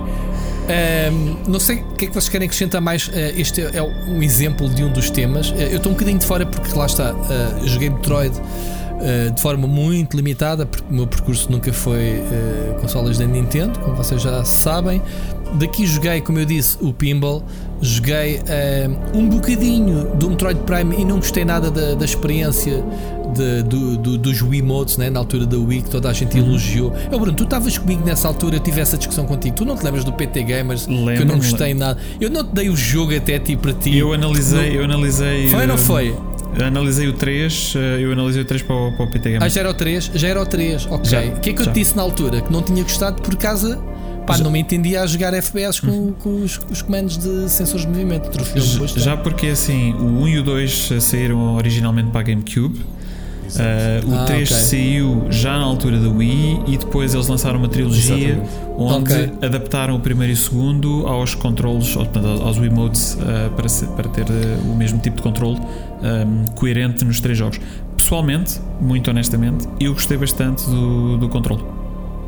Ok, acho que- eu é que não atinei. Eu não atinei, simplesmente. E, e, e se calhar um, um tema que também acho, que também acho interessante uh, realçar em relação ao Metroid. Eu acho que o, o ambiente, a ambientação um, e a sensação de isolamento que tu tens ao longo do jogo eh, epá, está muito bem conseguido. Um, eles eh, conseguem, por subtração de elementos, quer seja de, de- de som ou de, ah, ou, ou de elementos gráficos, eles conseguem aumentar a sensação de, de- de- de solidão e de isolamento que existe ao longo dos jogos. Eu, eu não sei se vocês têm se vocês têm uma experiência semelhante em relação a isto. Mas estás, estás É, a falar eu diretamente do que- Metroid? Ou não? Sim. Isso tem, isso tem a ver um bocadinho com, a, com aquela. Aquele tipo de filmes, jogos que é mandam-te uma missão, vai lá e desenrasca-te sozinho. Não, não há propriamente personagens para interagir. Pelo menos a, a sensação que eu fiquei com o Samus Returns, né, que foi um, um dos que eu joguei e gostei bastante, um, mais recentemente, obviamente. Não é por causa disso, um bocadinho pela. É ela e mais ninguém. Não conheces, conheces alguma personagem paralela que interaja com ela no na série? Há alguma personagem Tens, que tens a, realçar? não, tens a inteligência artificial, o Adam, que vai contactando com ela e é isso. Ok. Uh, Ok. Repara, Pronto, a outra acho- personagem que tu crias uma ligação, e é uma coisa curiosa do ponto de vista de ficção científica, é que tu salvas uma larva de Metroid e é essa larva no Super Metroid que, que tu te cruzas já em adulto e que se lembra de ti e acaba por salvar-te num confronto com a Mother Brain. Aliás, ela sacrifica-se porque Ei, Jesus. tem uma ligação quase maternal, porque tu a salvaste ainda em larva e ela sacrifica-se para te ressuscitar, digamos assim, para te regenerar depois de um ataque grande da Mother Brain. E não fica por aí essa ligação de ficção científica. Isto, obviamente, não estou aqui a fazer spoilers porque os jogos já têm muitos anos. A história de Metroid Fusion também tem essa ligação de ficção científica aos próprios Metroids e essa larva específica. É que na missão do Metroid Fusion, qual é que é o conceito? A, a parte Metroid é mais biológica do que nos anteriores. Nas outras é muito mais mecânica. Tu tens as estátuas de Shozo, que são aquelas estátuas quase egípcias que, que te dão os power-ups. Mas no Metroid Fusion são, são ah, adições genéticas. E porquê que isso acontece? Porque tu és infectado logo no início da missão, da missão que tu tens no Metroid Fusion. E a cura que a, a Federação tem para te manter vivo é uh, dar-te uma espécie de vacina baseada em material genético deixado pela larva que, que, que, eles, que tu tinhas guardado durante muitos anos e que eles estudaram e tinham guardado esse material de larva de Metroid. E quando te dão essa vacina, dá-te a capacidade para absorver material genético dessa tal criatura X que te infecta no início do Fusion. E esse é o conceito. Por isso é que a, a Samus Aran, como nós a conhecemos, perde-se um bocadinho porque ela começou a fundir-se muito mais com o material orgânico e com o material tecnológico do fato em Metroid Fusion. Portanto, quem ela é neste Metroid Dread não é a mesma mulher com um fato do jogo de Metroid original ou do, ou do, do Samus Returns ou mesmo do Super Metroid. Portanto, até uma série que tem uma linha narrativa coesa, que acompanha de jogo para jogo e que cria um mundo interessante e um mundo com uma boa história. Aliás, uma coisa interessante disto, não temos ainda, eu digo ainda porque acredito que possa vir a acontecer, uma série, quem sabe Netflix, dedicada a Metroid, era perfeitamente plausível, mas dentro do canon, o mangá oficial de Metroid, que é uma prequela ao primeiro jogo, faz parte da linha canónica de, do enredo de Metroid, reconhecido pela Nintendo e identificado pela Nintendo como uh, sendo a origem de tudo, ou seja, a história começa no mangá e só depois no primeiro jogo da NES. Isso é fixe. Responda-me só uma coisa: este Dread é sequela direta de que jogo? Do Samus Returns, provavelmente é, é, o, é, o, remake de- do segundo jogo, né? já que o, o Samus Returns é o remake do primeiro jogo, Não. É- e acontece depois do Metroid Fusion. do terceiro. Sim, do quarto. Do quarto Ok. jogo. Foi o Ah, último desculpa, eu original. estava a dizer que este, este- que, este, eh, que este Dread era remake, não é? Que já vimos que é uma história original que tem aquele conceito de, de Bioshock 2, não é? De, de- e do Alien Isolation, de, de teres uma criatura poderosíssima atrás de ti que tu não podes derrotar. Portanto, isto, isto, isto adiciona uma nova dinâmica aos Metroidvania, porque é tudo sobre explorar, pensar para onde é que vais a seguir, mas aqui tens um bicho atrás de ti que não consegues matar. Eu acho que isto é Certo? inspirado Bem- no Metroid Zero Mission, no, no- aquela nova sequência que tu tens na base da- dos Space Pirates. Eh, Tu quando, tu, quando te despenhas, a tua armadura eh, destrói-se no Zero Mission. E então tu tens um- uma grande secção que eu achei difícil. Aliás, até vos posso dizer que das cerca de duas horas ou três horas que demorei a jogar, talvez uma hora seja só nessa secção, porque era uma secção de ação furtiva. Em vez de Metroidvania, ou seja, tu não tens poder nenhum, és a Samus com, uma, com um taser, mais nada, ok? E tens de conseguir passar despercebida pelos Space Pirates todos que estão na, na nave até encontrares a tua, tua armadura. Portanto, eu acho que o que a Mercury Steam vai fazer com este Metroid Dread, sim, é uma coisa diferente. Esta ideia de teres um Nemesis a perseguir-te é, é diferente, mas eu acho que eles querem passar um bocadinho daquela aura que o Zero Mission já tinha feito em eh, 2002. Então deixa-me deixa aqui tentar esclarecer. Nesta linha de jogos temos Metroid, Metroid 2, Return of Sa- Samus. O terceiro jogo será o Super Metroid. Exatamente. Sim. Terceiro. Então onde é que entra aqui o Fusion? O Fusion é o quarto timeline? jogo, é a seguir ao, ao Super Metroid. É o, é o quarto. Ok. Depois temos os Metroid. E o Zero Mission? Onde é que entra? O Zero Mission é um remake É um- do primeiro. Ah, também é um remake. Então temos dois Temos remakes do primeiro jogo. Ah, ok. Na história oficial colocam Ok. o Other M entre o, entre o Fusion e, o, e este Dread, mas eu tenho. ah, desculpem, entre o Super Metroid e o Metroid Fusion, peço desculpa. Ah, portanto, a sequela direta do Fusion é mesmo o Dread que vai ser este ano, por isso é que parece-me que esta criatura há de ser ali um descendente daquela, daquelas criaturas X que te infectaram no Fusion. É suposto teres Ok. feito um genocídio, mas aparentemente não, não deves ter feito. E, e narrativamente, a relação do Prime com, ah, com os Metroids normais. O Metroid Prime, se bem me lembro, agora posso estar enganado, ou acontece entre o primeiro e o segundo, ou o segundo e o terceiro. Portanto, o que eles fazem é o Metroid Prime uh, adensa-te a história que fica entre dois jogos uh, antes do de Super Nintendo. E agora não te consigo dizer qual deles é. Ok. Ok. Ok. A trilogia A toda. trilogia toda, sim. Ok. Interessante. Portanto, Muito muito curioso bem, é que parece um Metroid, é, parece um jogo simples, muita gente olha para ele como um jogo simples, mas se calhar até do ponto de vista de enredo das séries principais da Nintendo é o que tem o enredo mais complexo. Pois. Pois. É verdade. Muito, muito bem. Bruno, mais coisas a acrescentar? Eu... Toma a rédea. Toma a rédea. Não, não, eu ouvi isto, isto claramente. Isto claramente foi, foi uma secção do Ricardo. Ele é o especialista residente em, em Metroid. Uh, se calhar só, só, só fazer, só fazer aqui um, uh, um, um apanhado então. Quais, quais é que foram os. Ou qual é que é o vosso Metroid favorito? Fusion, de longe. Epá, para, para mim é o Samus Returns porque foi dos poucos que eu joguei. Que está muito bom. E pronto, e, e já não é mal. Ricardo, desculpa, eu não percebi o que disseste. O Fusion. O O Fusion, O Fusion. é mesmo O Fusion. muito, muito, muito bom. Porque acho que eh, a equipa que desenvolveu os Metroids chegou ao Fusion e, e acho que encontrou ali o sweet spot de fazer um bom jogo 2D, criativo, Uhum. não, não, não é tão repetitivo como o primeiro, porque o primeiro tem, sofre desse problema que tu disseste, ou seja, a, a- a extensão artificial do, do jogo faz-te por um backtracking anormal que tu tens de fazer. Uhum. Epá, tu tens de percorrer cada nível todo para trás, porque agora já podes abrir não sei o quê. O Fusion é muito mais orgânico nesse aspecto. Mas repara, Uhum. o Fusion já vem a seguir àquele jogo que toda a gente define como o ponto, o sweet spot dos Metroidvanias, que é o Super Metroid, não é? Que o Super Metroid é que afinou tudo.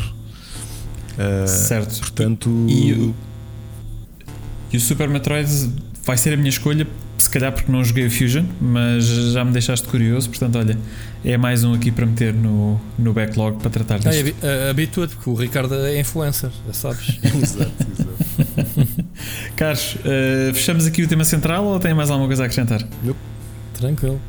Ok, Vamos então vamos avançar. Vamos avançar para o segundo ao som da nostalgia. Uh, desta vez, uh, uma música escolhida pelo Ricardo. Portanto, vamos ouvir. Som da nostalgia.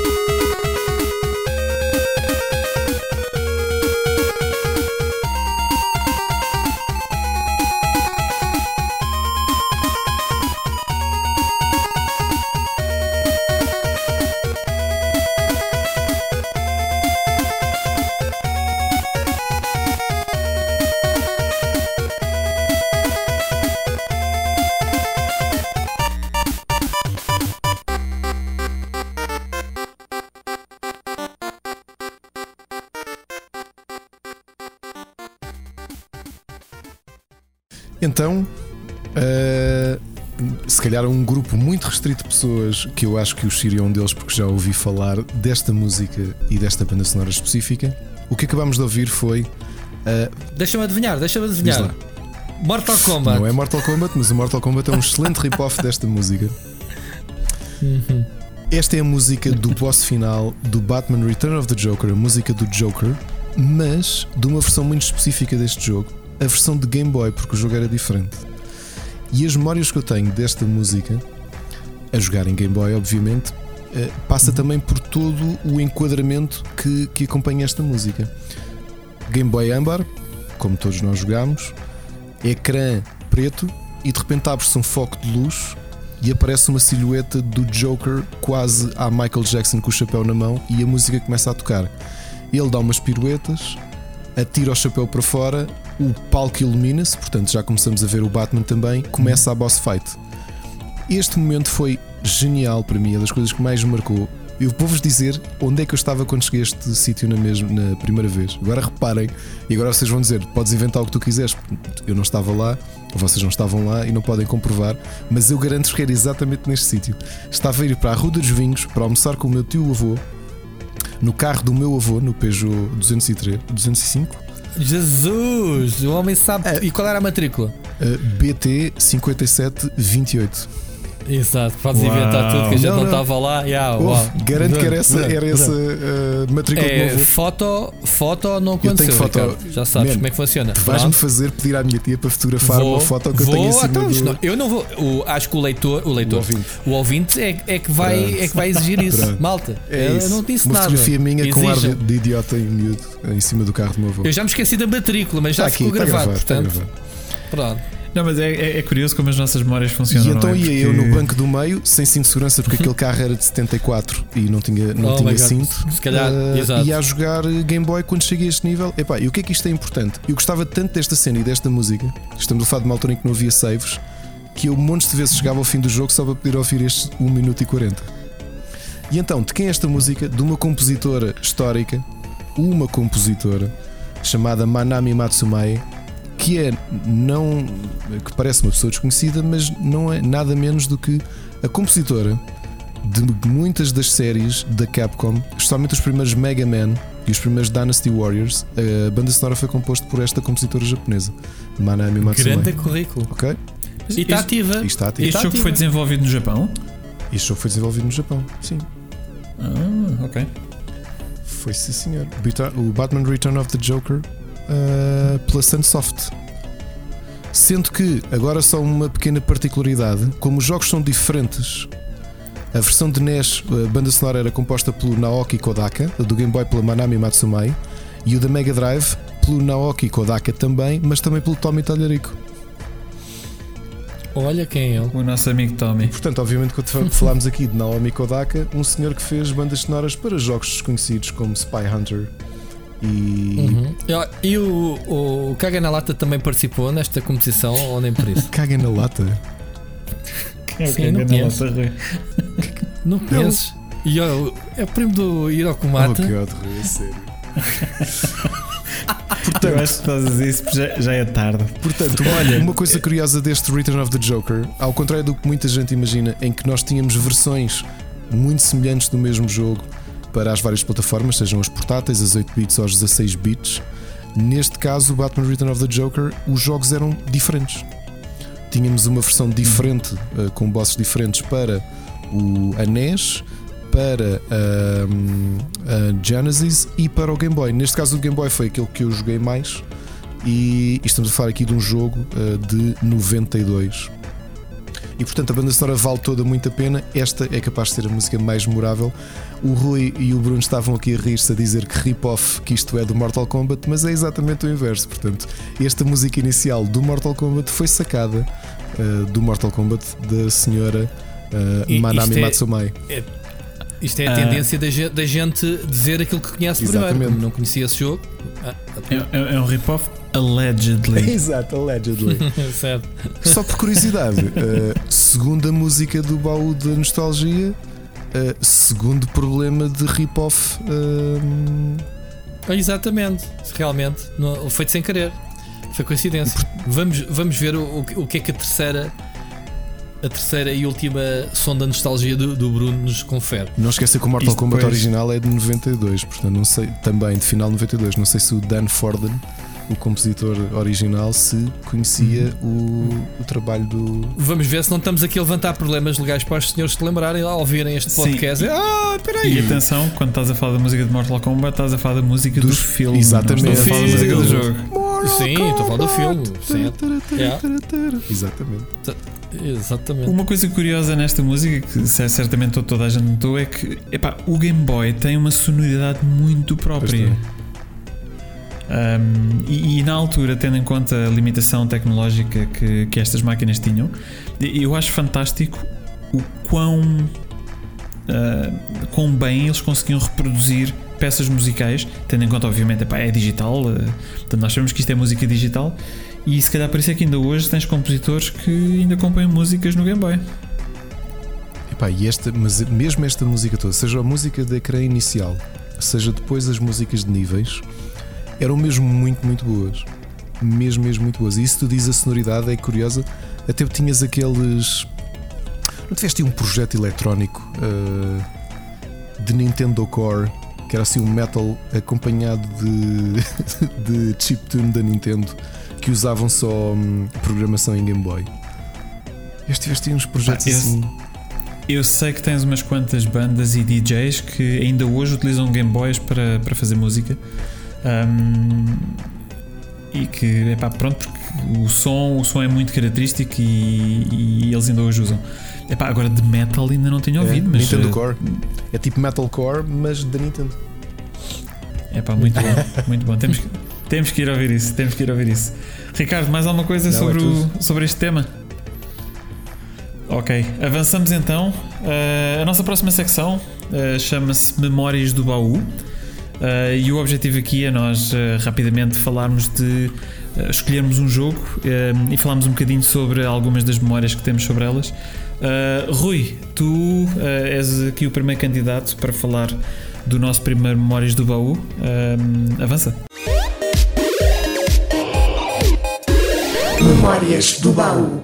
É, eu, eu sem querer falei ao bocado, quando falei das minhas máquinas, trouxe exatamente, eh, não poderia estrear este, este segmento sem falar no The Great Giana Sisters, que foi um dos três jogos, como eu disse, com o Ikari Warriors e com, com o Buggy Boy, eh, os meus primeiros três jogos do Commodore 64, portanto, de, de 8 bits. E este Great Giana Sisters, e este título deste programa vai ser The Great Rip-Off. Este é mais um jogo que é um rip-off do Super Mario. para quem não sabe a, a ironia, a Nintendo mandou um cease and desist a estes tipos. Portanto, que há muito pouca gente teve acesso ao Great Giana Sisters. Não sei se vocês conhecem essa Aliás, história. Este jogo é caríssimo. É caríssimo porque foi banido pela Nintendo, ok? Uh, e é um jogo. Eu, por acaso, quando, quando selecionei, fui ver vídeos no, no YouTube que existem uh, do gameplays completos e pá, as mecânicas do side-scrolling. Uh, o nome do jogo, The Great Giana Sisters, lá está Mario Bros. Uh, que em vez de ser super é Great, em vez de serem irmãos é irmãs, as Giana. Um, é um jogo que me diz muito exatamente por ter sido o primeiro jogo de Commodore 64. Segundo, a banda sonora do jogo é muito boa, uh, ouçam. É, é, é, muito fixe a música tão, tão muito, muito, muito fixe. A, a jogabilidade é bastante semelhante a, a um Super Mario, a dar a saltitar, a, a destruir tijolos, a apanhar power-ups. Neste caso, ela não, não, não é cogumelos, é um. Já nem me lembro qual objeto é que é. E ficas toda descabelada. São estrelas, não? São estrelas, são estrelas não, acho que sim. Não me recordo Já agora. Me recordo. Um, e, e, é isso. Ficas mais forte e a composição dos níveis é muito semelhante ao, ao, Super Mario. Muito curiosamente, ironicamente, recentemente, quando a gente diz recentemente, isto para aí uns bons anos, a série voltou a ressuscitar por uns alemães qualqueres a sair nas plataformas da Nintendo. Portanto, a Nintendo uh, acabaram por licenciar oficialmente este jogo. Obviamente, uma jogabilidade de um jogo de plataformas moderno que não tem nada a ver com um rip-off, aproveitando apenas o nome Uh, e, e, a temática em geral das personagens, mas de resto vocês jogaram estes mais recentes? Não. Uh, joguei. Uh, são bastante bons até. há um ou dois. Um, ah, não sei se depois receber. Sim, tiver, tiveste um multiplayer não... Speedrun Challenge. esse gostei menos. ok. os que eram um platformer, digamos, tinha, tens o Twisted Dreams e o Dream Runners. era esse. Exatamente, é o Twisted Dreams que eu joguei e ainda estava na Big Gamer quando o analisei. Um, que são bastante. O que é irónico é, passado esses anos todos, depois de um CCDC que o tornou, como o Bruno acabou de dizer, um jogo bastante raro. Uh, não sei se. Isso há caixas disso? Não, não sei há, como há caixas, há, há, há, Caixa comercial? Eu, ah, eu não me recordo quanto tempo é que ele esteve à venda, mas eu sei que foi muito pouco, foi tipo umas semanas, acho eu, ou, ou algo do estilo. Uh, por isso é que eles são tão raros, porque eles foram colocados à venda, portanto foram vendidas algumas unidades, obviamente, e entretanto veio o Season Desist e eles retiraram todos os jogos de, de, de, das lojas. Mas isto é um daqueles jogos que merecem estar em leilões a valer balúrdios, certo? Sim, exatamente. Por exemplo, para mim faz muito mais sentido ter um Great Giant Sisters a valer muito dinheiro do que um Super Mario 64. Sim. Porque tem uma história, pois. tem uma história de polémica, não é? Sim, sim, sim. sim, sim, sim. Eu, por acaso, assim, eu nunca joguei isto no Commodore 64 nem, nem no Amiga, porque ele saiu para estas duas um, plataformas. Uhum. Uhum. Um, mas, epá, eu não sei porque eu olho para as, eh, para as fotografias e olhava para as fotografias nas, nas revistas e nunca me convenceu.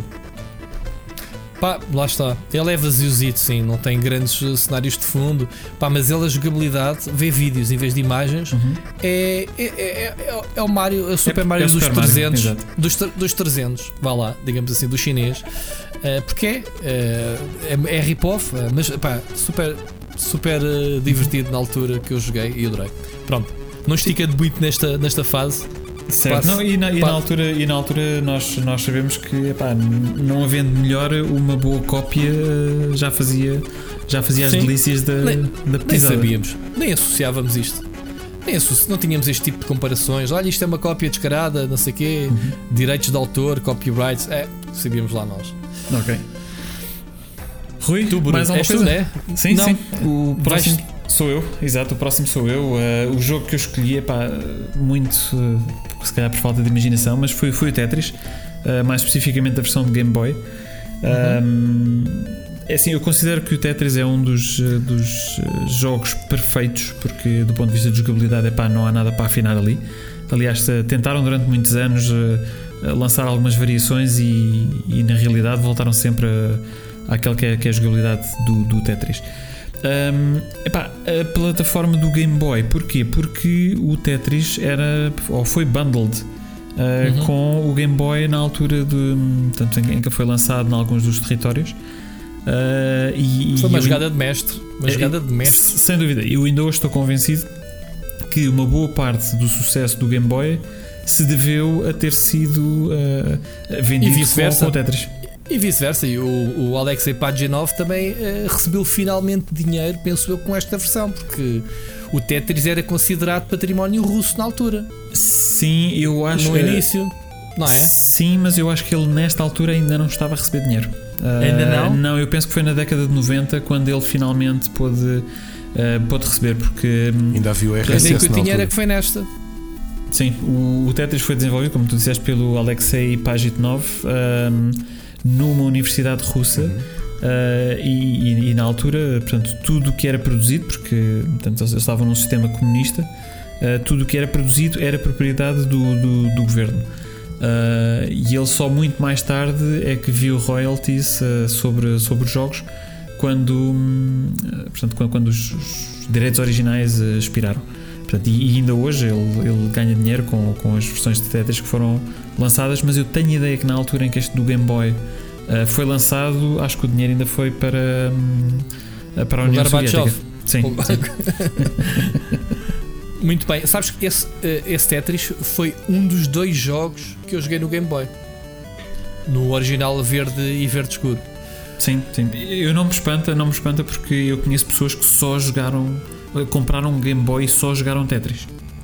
Ok. Agora era aquela parte em que tu me perguntavas qual é que era outro jogo, mas já vi que não tens curiosidade. Avança, Não, Ricardo. não estou muito interessado, mas já agora diz lá. Não. foi o Double Dragon. Muito bom. Eu tinha os dois em cartucho.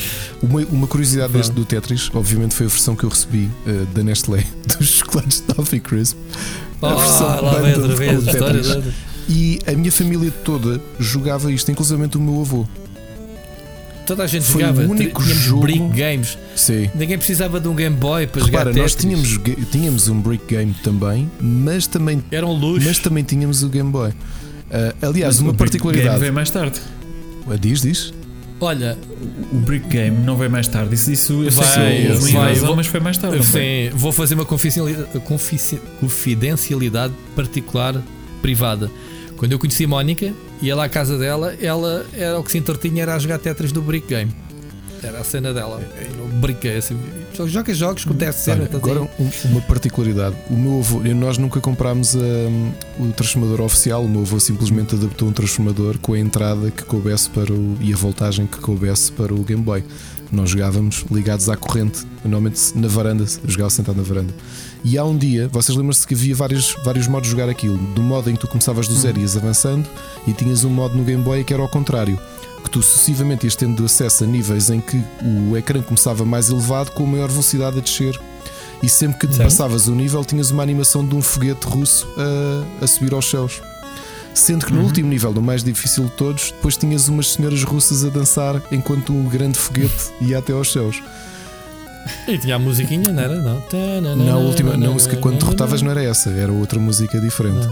Quando eu vi que Pronto. quando eu passei muito tempo até conseguir, ninguém da família conseguia passar aqueles níveis. Quando eu passei o nível mais difícil, eu antes de fazer a última linha pus em pausa, pusei o Game Boy e esperei que as minhas tias chegassem do trabalho. E quando toda a gente chegou antes do jantar, eu disse: Vou-vos mostrar uma coisa. Vieram ter comigo, tirei da pausa para verem o final do jogo. Muito bom. Tinha eu 6 anos. Tetris com fim. 6 anos. Eu consegui, tipo, tornei-me o rei dos videojogos lá em casa porque eu Oh. consegui derrotar o Tetris na dificuldade mais elevada no Game Boy e o resto da família até hoje não conseguiu.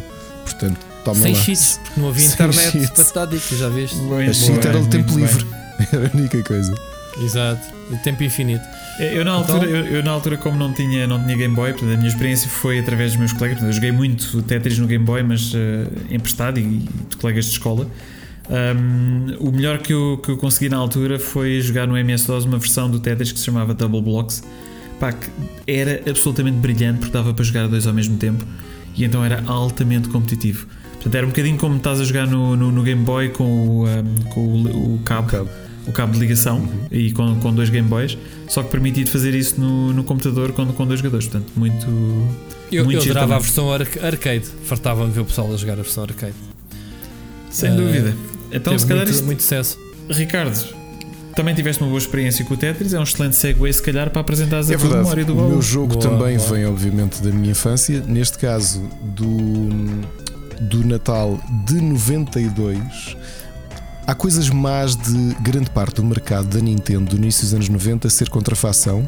E há outras coisas boas. Uma delas é que o jogo que eu escolhi, que continua a ser dos meus jogos favoritos de sempre, nunca teve versão PAL. E eu pude jogá-lo porque era um dos cartuchos vindos da Índia.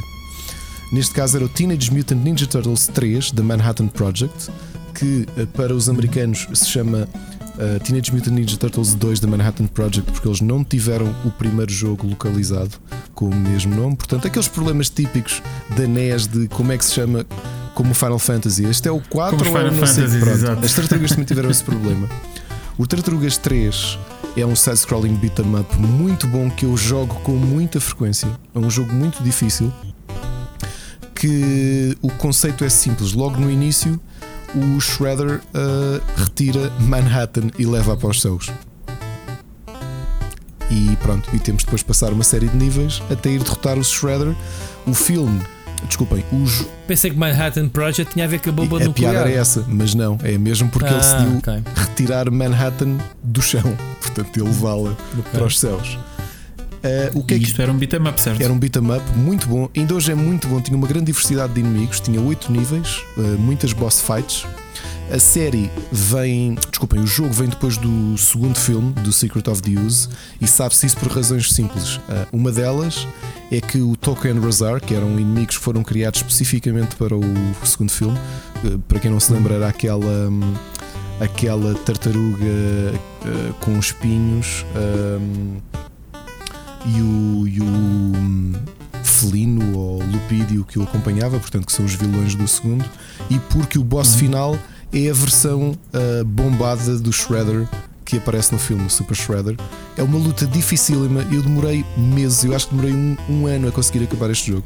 Portanto, chegar ao último nível foi uma coisa que não demorou muito, ah, mas derrotar o Shredder foi dificílimo. Ele teleporta-se de um lado para o outro. Epá, é muito Era muito aborrecido. Eu bem me lembro. Estou a ver aqui no YouTube epá, que o gajo é difícil. bem. Vou lembrar de quando o, o Ricardo saca das memórias do Wikipedia. Exato, exato. Agora, uma, uma coisa curiosa, eu, eu, obviamente que sendo um cartucho de Famiclone, eu não tinha a imagem oficial do jogo. O jogo é da Konami, já agora foi desenvolvido no Japão. Isto, isto o, o novo que está a ser feito é baseado nestes, não é? Qual novo? Da. O novo jogo. Ah, sim, tem este ar, tanto que o ecrã de seleção é muito semelhante a este. Se vocês virem o É, ecrã de não é? seleção, tem, Ok. tem muito este aspecto.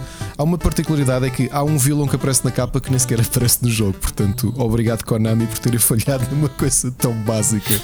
Ah, apare- Ah, ninguém, ninguém deu briefing ao, ao, Ao artista. ao- ao- artista, isto, isto, isto- isto acontecia muito na altura. É. Aquilo basicamente era, era pelo telefone e diziam: Olha, isto é, é uma capa para as tartarugas ninja, elas são quatro. E- Vá e tem lá, que ter- já, já e não é tem mau que não ter- terem posto 5 ou E 6. tem que ter Manhattan lá no céu. Ok, está feito. É um jogo muito bom, Exato. digo-vos. Eu, eu, eu rejogo o jogo com muita frequência. Tenho ali o meu cartuchinho ainda ah, bem guardadinho e hum, é muito, muito bom. A animação é muito boa, do ponto a direção de arte também. E Rui, obrigado por teres lembrado. É verdade, o novo jogo tem muito do traço e do, do ambiente deste, deste jogo da Konami. Pá, que é um excelente beat'em up. É mesmo um excelente beat'em up. Tu, por exemplo, tinhas, para além dos ataques normais, de bateres, não é? Porque só tinhas dois botões na, no comando da, da, da NES. Se carregasses nos dois, gastavas um bocado de vida para fazer um ataque especial, que é o clássico dos side-scrolling beat'em ups. Mas depois tinhas uma coisa um bocado mais difícil de fazer, porque o jogo tem aquele, é aquele side-scrolling como o Double Dragon e o Streets of Rage. Portanto, tu tens altura, tu podes deslocar-te na vertical na rua. Mas se tu carregasses eh, baixo e ataque ao mesmo tempo, tu fazias um ataque de projeção. E obviamente que os personagens mais fáceis de jogar eram o Donatello e o, e o Leonardo por causa do, da hitbox dos, das armas deles. Portanto, para fazeres este ataque de projeção tinhas muito maior eh, alcance do que o Rafael ou com o Michelangelo. Portanto, se alguém tiver a oportunidade de jogar este jogo da NES, joguem porque é um jogão. É um dos melhores side-scrolling beat'em ups que alguma vez joguei. E que, ou joguem, ou joguem novo, quando sair. Dot muito por cima, que eles, eles Sim, para sim, fazerem sim. É remakes verdade. e sequelas de clássicos têm sido muito bons. é verdade. Olha, olha o timer dos 10 segundos. E portanto, Está Este, associado. este jogo está aqui a fazer 20 aninhos este ano. uh, que se não o conhecem, vão jogá-lo porque é mesmo, mesmo muito bom. E aguentou. E eu acho que é uma coisa que nós vamos, vai ser curioso avaliarmos aqui neste podcast: que é quantos jogos que nós trazemos passam o teste do tempo. Há muitos deles que não passam. Envelheceram bem, não é? Este, neste caso, envelheceu muito bem. Vocês jogam-no e veem que a malta da Konami já estava com a fórmula dos side-scrolling beat'em ups muito, muito bem uh, desenvolvida. Eu subscrevo em absoluto o que tu acabaste de dizer, Ricardo. Eu acho que o jogo envelheceu muitíssimo bem, ainda hoje. Epá, se joga assim, é verdade que, ok, tem, tem gráficos de. Mas são bons, NES, mas são eh, bons, portanto, mas são bons. Mas, mas para gráficos da NES são bons e muito mais do que isso, a jogabilidade em si, epá, ainda hoje é, é, é fantástica. Ouve, tens diversidade, Portanto, tens eu- os eu- níveis de mota d'água a meio, não é? Depois tens um boss na mota d'água, Uhum. tens os- eh, o número de inimigos é muito. eh, pá, por exemplo, Streets of Rage é giro, mas o número de, de inimigos não era muito grande no jogo original. Neste, apesar de teres os ninjas do Foot Clan, são todos muito diferentes. Tens os tipos que atiram shurikens, tu tens de adaptar à tática para derrotar cada um, porque para quem nos ouve, lembra-se disto. Nesta fase, um pontinho de- da barra de vida é a diferença entre termos de ir um contínuo ou não. não é? Exato, E portanto, exato. isto tudo conta. Tens mesmo de saber jogar a isto. Portanto, se puderem, se der um dia ainda fazemos aí um- uma live de. Temos que fazer. Temos, e temos que fazer uma esgatana. É isso, é. Temos que fazer É uma isso, esgatana um dia Estava a destes. dar vontade, por acaso. Muito bem, vamos então se calhar avançar para o, o último ao som da nostalgia deste mês. Momentos desta musicais. Vez, exatamente, desta vez foi portanto, é uma seleção ah, feita por mim. Ah, vamos ouvir.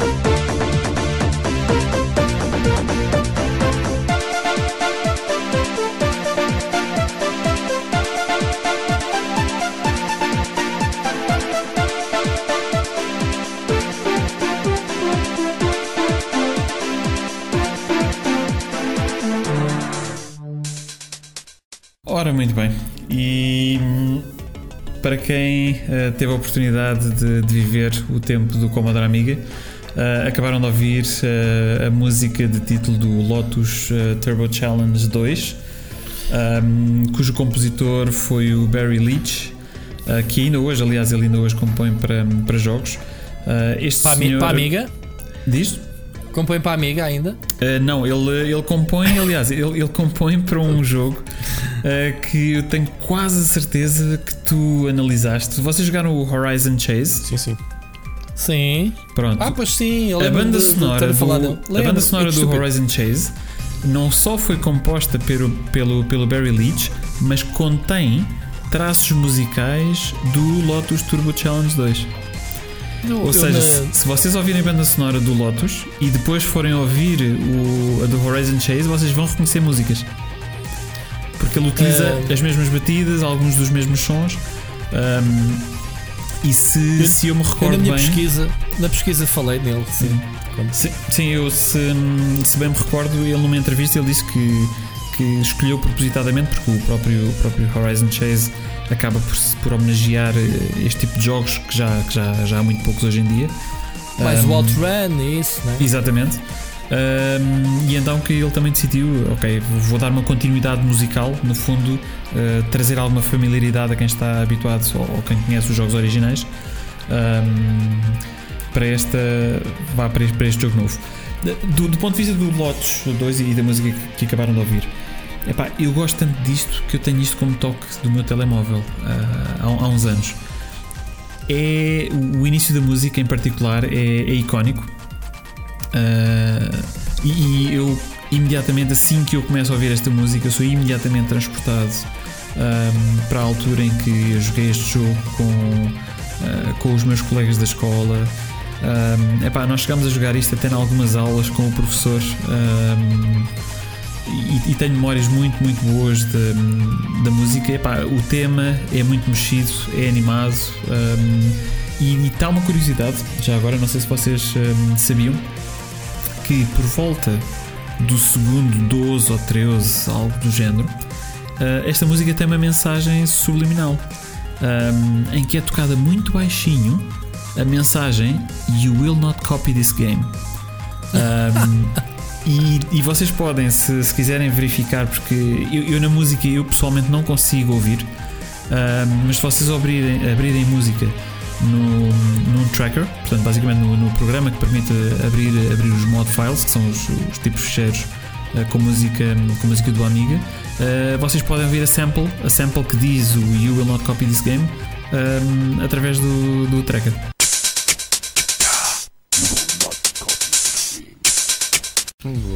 Era, a ver, era o momento Fighting Club, Exato. Fight Club, a ver se passava a mensagem. Exato. Ah, muito bom, muito bom. Mas estava ao bocado estava-me a meter contigo. Eu gostei muito mais do primeiro Lotus do que o segundo. Por uma, por uma razão. O 2, o primeiro tinha circuitos fechados. Uhum. Ganhavas. Era circuito.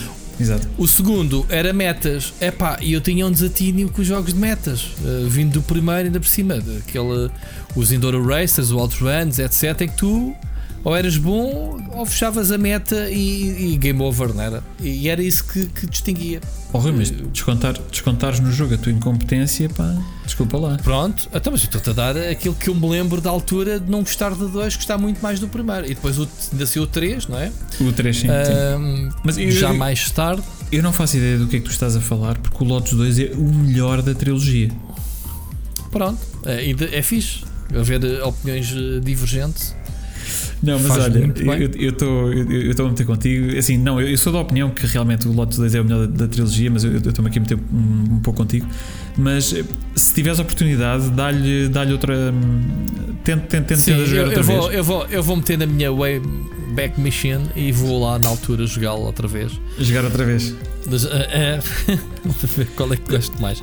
Já agora, Mas, eh, por falar em jogos que envelheceram, envelheceram bem, se desde que tu epá, não estejas à espera de um arcade realista, não é? Ou, desculpa, de um jogo de, de carros de, de simulação, portanto, isso é um, é um jogo 100% arcade, ah, isto ainda hoje deixa jogar muito bem. é, basta pegares no Horizon. eh, como é que é? Sim. O Horizon, eh, Horizon Chase. Chaser, Sim. sim. E vês que eles, eles foram simularam a tecnologia de. Epá, na, na verdade, não é o carro que mexe, né? é, é a estrada. Eh, tu controlas a estrada, basicamente. Que era como né? aqueles Exato. brinquedos Tipo que toda a gente teve. Que tu essencialmente tinhas a uhum, rolar era uhum. a estrada, tinhas o carro ou a nave presas no ecrã. Yeah. E Yeah. pá, isso é tão, isso é tão Retro, retro. já viste? Falar em Horizon Chase, agora o momento plug. Não esqueci que foi finalista do IndieX 2018. Não foi Rui? Tu eras júri. Bom tu, plug. tu eras júri. Do estúdio plug, sim, brasileiro da Aquiris. Exatamente. Certo. Exatamente. E tivemos cá o, bom. o Jesus Fabri a representar o jogo. Ainda hoje falei com ele, muito fixe, olha, vês? Ainda hoje falei com o Jesus, Por acaso, olha, eu, eu ando, andava a ver se conseguia arranjar uma versão física disto que eles editaram só no Brasil. Uh, tenho, tenho que ver se ligo, uh, se ligo alguns oh. dos, dos, meus amigos lá para ver se me conseguem arranjar uma cópia disto. Ou pedires para te pormos posso, em contacto posso com ele. Ao, podes rezar ao Jesus, Exato. sim, por exemplo. Ver oh, Jesus, faz lá um milagre, arranja uma cópia física do jogo que eu pago. Pronto, e ele paga disso. Pronto, então temos, temos conversa. Muito bem, uh, vamos então avançar aqui para o Gaming Club. Gaming Club. Certo que não explicaste o que é, é o Gaming Club. Último, não, último não. segmento, vou, não é? Mas, mas vou explicar agora. Força. Ora regras. Bem, o Gaming Club, isto é, isto é só regras, nós gostamos muito de regras. O que é o Gaming Club? Portanto, basicamente nós em cada, em cada mês uh, vamos selecionar um jogo um, que nós vamos os três jogar uh, ao longo do mês uh, para depois darmos a nossa opinião. Portanto, ou seja, não vai ser só baseado naquelas que são as nossas memórias, mas o objetivo aqui é que uh, nós tenhamos memórias recentes de, de, de, jogar o jogo ao longo desse mês. e vamos aqui ter a nossa oportunidade de ouro para, para convidar os nossos ouvintes a juntarem-se a nós um, e não só a jogarem o jogo do mês, mas também uh, para nos enviarem uh, uma mensagem uh, sobre a experiência que tiveram a jogar aquele jogo durante, um, durante o mês para nós incluirmos aqui no, no podcast.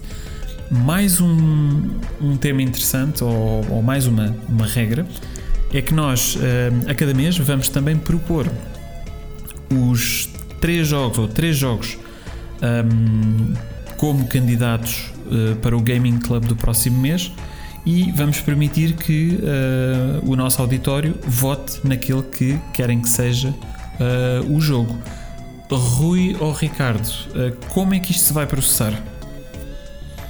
As pessoas votam e tcharam! É. Não, mas estou é, a brincar. forma é que colocas? Vamos, vamos meter no, no uhum. Twitter, na conta do, do Split Chicken. Um, vai ficar uh, vamos fazer uma pool durante, sei lá, uma semana, porque lembra-se este podcast é. Acho que esquecemos de dizer ao início que isto é, um, isto é um podcast mensal. Acho que falhámos muito nessa mensagem, certo? Não dissemos isso? Não chegámos a dizer, acho eu. Pronto, se não fica já aqui a saber uh, que é podcast, podcast mensal, portanto às 3 horas.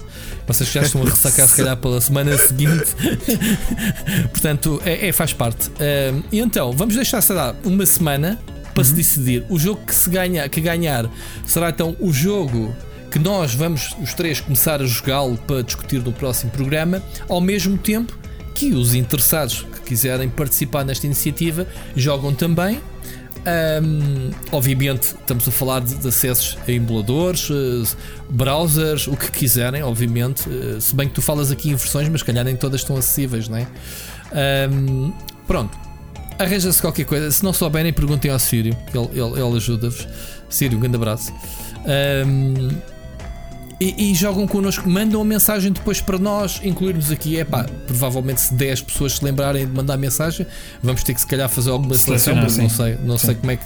Sim, como é que a gente vai fazer? Vamos, vamos Mensagens assim. curtinhas, a gente vai experimentar e ver e, como é que é. E se forem jogos com leaderboard ou com scoreboard, podemos fazer um leaderboard do episódio e depois público para ver como é que os nossos ouvintes e nós nos, nos portámos naquele jogo.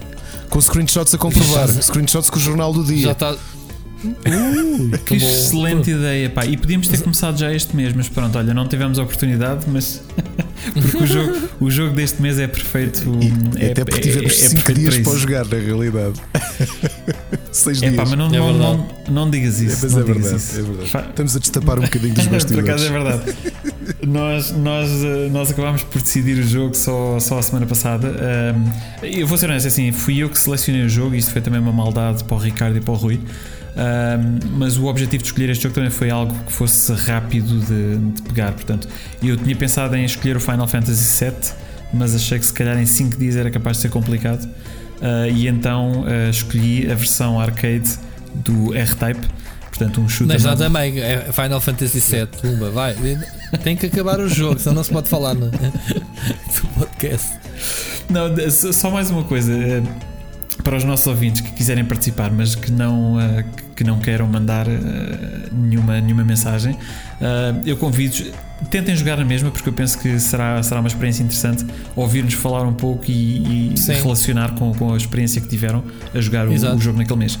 Portanto, eu se calhar, agora que nós sabemos que o jogo é o R-Type, eu ia começar por perguntar ao Ricardo: Ricardo, como é que foi a tua experiência? Epá, muito difícil. Eu, eu lembrei-me logo que era o típico jogo que está ali para te comer moedas de 20 escudos e 50 escudos. Porque eu comecei a jogar e morri.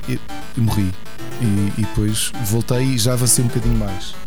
Portanto, é o típico jogo em que tu essencialmente vais memorizando e vais criando uma memória muscular do, de onde é que vêm os inimigos. Do padrão. É, é, só, sim, é isso. sim. É um jogo muito giro, eu acho que ele se aguenta até aos dias de hoje. Uma coisa curiosa para quem está atento ao mercado, especialmente ao mercado japonês, mas também ao mercado do indie japonês e algum europeu que tem mantido vivo os, o mercado dos shoot 'em ups nos últimos 20 anos, é que tu ainda notas a influência que o R-Type tem em muitos dos jogos que vão saindo em bullet hells e afins. Obviamente que o R-Type não é um bullet hell, mas alguns elementos que têm dos power-ups que, que o R-Type tem ainda hoje existem. Uma coisa, eu não joguei R-Type na altura. Uh, os, Eu ia dizer, eu estou-me a arrepiar todo, malta. eu, eu, só que uma nota paralela: os, os shoot 'em ups que eu mais joguei em miúdo foram o Gradius uh, na NES da Namco de 85 e o Bom jogo. The Super Dimension Fortress Macross da Namco também, 1985, que é baseado numa série de anime que eu adoro e que eu não conhecia quando era miúdo, mas que na altura sempre uh, me marcou porque tu podias transformar-te em três versões diferentes: em nave, em versão híbrida e em robô. E pronto, foram os, os dois shoot 'em ups que eu mais joguei. Claro que o R-Type é um clássico dos shoot 'em ups, é um género do qual eu gosto muito, mas nota-se que é um jogo de arcada da velha guarda porque ele está mesmo feito para tu gastas dinheiro, progredes mais um bocadinho, gastas dinheiro e se calhar passado uns dias de já, já, tinha, já gastaste o dinheiro suficiente para comprar a máquina, eh, lá consegues chegar ao fim. Da minha parte posso-vos dizer que não, não consegui jogar muito, consegui derrotar a Alien Mother, porque é assim que ela aparece. A primeira, O, o, boss, o boss do primeiro do nível. primeiro nível. Passei para o nível seguinte que tem essa temática semelhante ao Alien e um bocadinho mais à frente. Uhum. ah, aqueles padrões lixaram-me e não consegui avançar mais. Já, já agora, o boss do primeiro nível chama-se Dobkeratops. ok. Grande nome. E eu tenho, eu, eu tenho algumas coisas para dizer sobre o jogo, epá, mas eu neste momento estou curiosíssimo. Rui, porque é que tu estás arrepiado? Epá, estou porque tive um, um, um flashback. hum, este foi um dos jogos que eu joguei quando ele saiu para o Spectrum.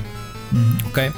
Saiu como uma bomba para o Spectrum. O pessoal na altura já tinha ouvido falar no jogo porque.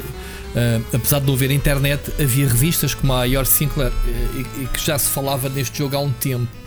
E quando o jogo apareceu, a gente não sabe a data de lançamento, mas quando as cópias entre nós começaram a ser distribuídas, a ligação e a conotação com o Aliens foi evidente, porque a capa não é mais do que lá está. Como é que se chama, Bruno?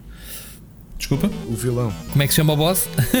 Dobke- Dobkeratops. A Doc Capra Cat Talks. Eh, pronto, na capa do jogo com a nave. Só essa imagem dá-te vontade de jogar o jogo. Pá, é emblemático. Eh, e depois o jogo em si é exatamente ehm, o, o típico shooter em que tu tens que ser bom a jogar, tens que memorizar. Eh, eu acho que isto era mais um desafio. eh, não só aos reflexos, porque sim, tem obviamente reflexos, mas também à tua capacidade de memorizar os padrões dos inimigos, eh, quando é que vem o sítio onde aparecem os bónus, que neste caso é uma navezinha, é um- parece um olho com pernas que anda ali aos saldos e que tu muitas vezes morres porque vais contra ele, tens que o matar primeiro para lhe apanhar a, a joia ou o que é que é, e depois apanhas o bónus, aquilo que a gente chamava o bónus. Eh, eh, O que é que é o bónus? É ehm, um escudo. Uma arma extra que tu podes eh, dispará-la e ela um anda nome. livremente. Ah, é? Então É, diz lá o nome. Chama-se Force. Force, ok. Mandas a Force para o meio do cenário e ela anda ali a disparar e não sei o quê. Ou podes eh, acoplar à nave na parte da frente ou na parte de trás. Estrategicamente para te proteger, porque há níveis que vêm inimigos de trás e, e se calhar dá jeito eh, colares a, a, a navezinha atrás, o, o bo- Force. a, a- a A force, é a, a force atrás.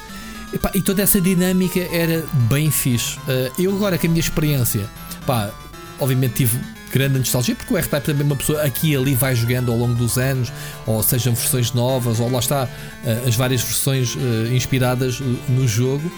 Este primeiro nível é um nível clássico que uma pessoa nunca esquece. Obviamente, o encontro com o boss. Eu não passei, não passei do boss, mas também não tive Uhum. muito tempo a jogar o jogo. uh, porque esta versão que joguei só dava para jogar com o cursor, não consegui ligar o, o comando e fez-me perder muitas vezes porque eu já não tenho genica a jogar jogos uh, para já, a jogar este tipo de jogos com teclas. Como se jogava na altura o que é o OP Space, não era? Uh, em que tínhamos, obviamente, isso tudo bem treinado e, obviamente, que agora com o cursor não funcionou. Deixa-me dizer-te que eu joguei um jogo do Commodore 64. Ah, Aliás, eu joguei muitos jogos no Amiga, né? estamos a falar Project X, a Pedia, que é tudo inspirado neste jogo, uh, muitos outros. Joguei um jogo em particular no Commodore 64 chamado Denaris. Diz-vos alguma coisa? Sim, sim. Pronto. O Denaris tinha uma particularidade muito, muito fixe neste tipo de jogos que era um segundo jogador podia controlar o bónus. Epá, eu joguei tanto com o meu irmão que era eu vou com a nave, eu não posso levar tiros, não posso correr, e o meu irmão está com o bónus a fazer escudo tipo, uh, aí, como a energia dele é infinita, é o bónus, ele pode uh, refletir os tiros contra mim e havia ali uma dinâmica entre dois. Segunda particularidade deste Denaris, um dos níveis, e procurem no YouTube, tem aquela música arrepiante do Força Delta. Vocês lembram-se do Força Delta com o Chuck Norris? Sim, sim. A música do Força. Delta.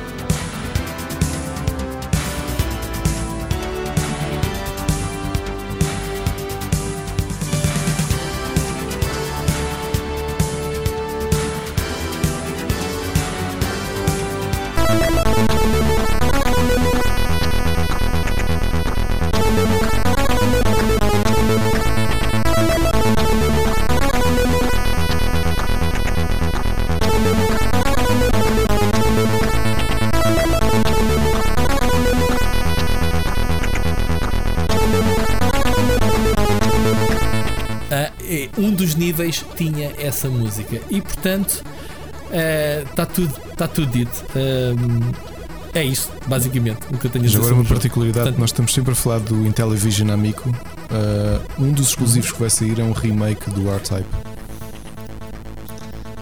Pronto, Um o remake? tem essa, tem essa vantagem. Epá, eu não sabia dessa. Já vou, já vou ter que ver isso. Eu não, não Remake todo, todo bonitinho. Eu, por acaso, é uma das consolas que eu estou com vontade de ter. Já me disseram, já andei muita gente a, descon- a desconstruir eh, a máquina em si e a dizer que aquilo vai ser um grande flop, pelo menos técnico. Mas olha que, olhando para os jogos, lá está, eu, eu, eu é mais é jogos do que máquinas. Há ali alguns joguinhos que eu queria bem jogar.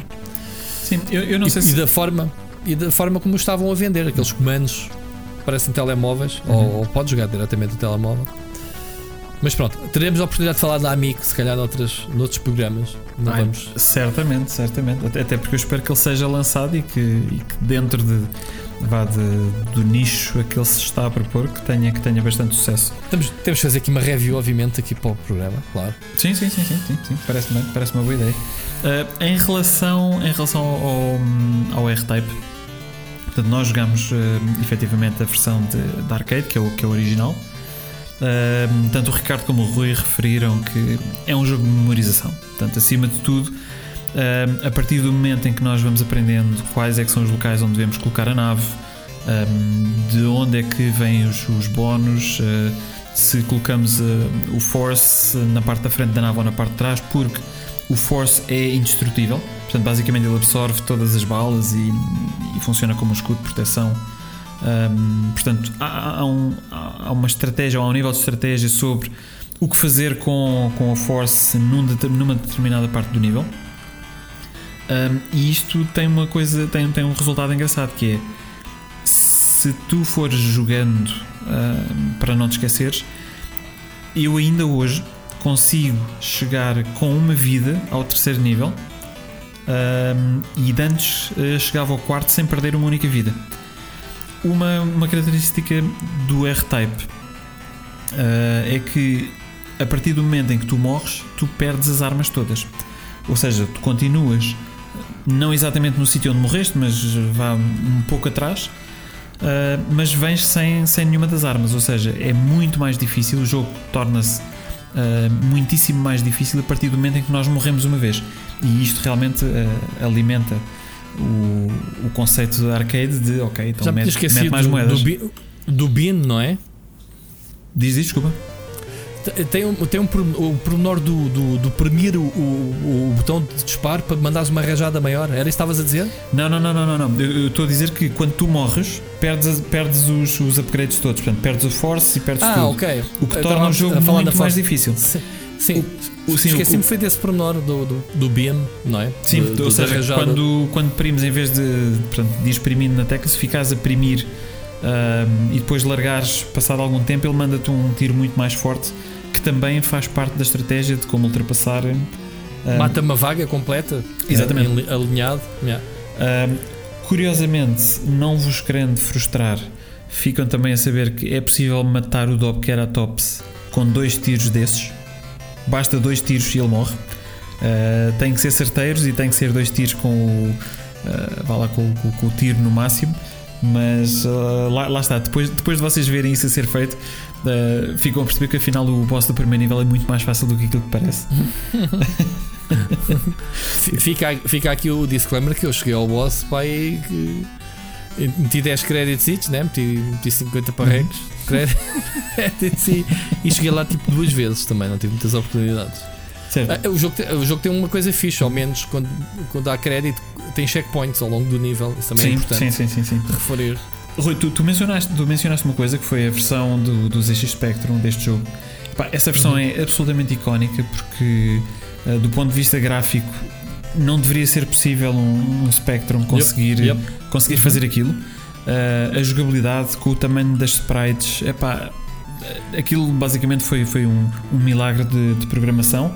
Era uh, mesmo isso. Essa versão foi feita pelo Bob, Bob Pape, ou Bob Pap, não sei bem como é que, como é que se diz o último nome. Uh, mas se vocês tiverem interesse, um, ele escreveu um livro que se chama It's Behind You: The Making of a Computer Game, que está disponível uh, gratuitamente online.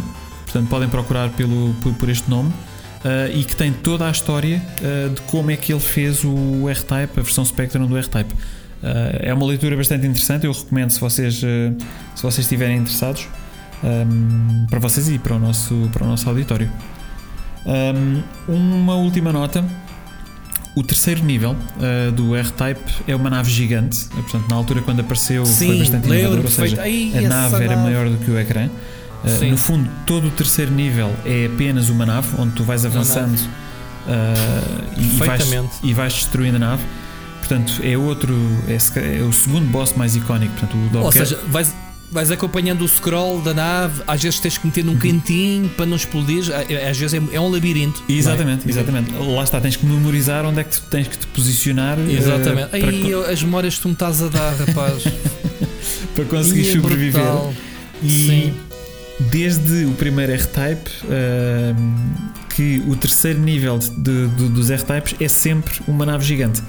Um, inclusive, eu não sei se vocês uh, sabem, mas uh, muito recentemente saiu o R-Type Final 2, uh, uhum. portanto, para, para, as consolas recentes. e para quem gosta de R-Type, pronto, é, uma, é uma atualização para, com gráfica e de, e de jogabilidade para as novas consolas. Mas o jogo ainda, ainda é bastante bom, portanto, não mudou muito o estilo. Portanto, quem não gostava do R-Type original não vai gostar do, do Final 2. Uh, mas para quem é fã, uh, recomendo, recomendo vivamente. Muito bom, muito bom insight. Muito bom. É isto. Acho este, que estamos... Esta é, é quase uma review de um jogo clássico, basicamente o Gaming Club, não é? Sim, sim, sim, sim, sim. Eu acho que estamos mais ou menos na reta final. Não sei, querem acrescentar mais alguma coisa em relação a R-Type? E ao, não, aprendi, ou à vossa experiência? como, como o Ricardo diz, the, more you know. Isto é... É mesmo. É, que Eu só quero fazer aqui um Obrigado. comentário pré-final que é 3 horas e 16 neste momento. eh, Nem dei conta.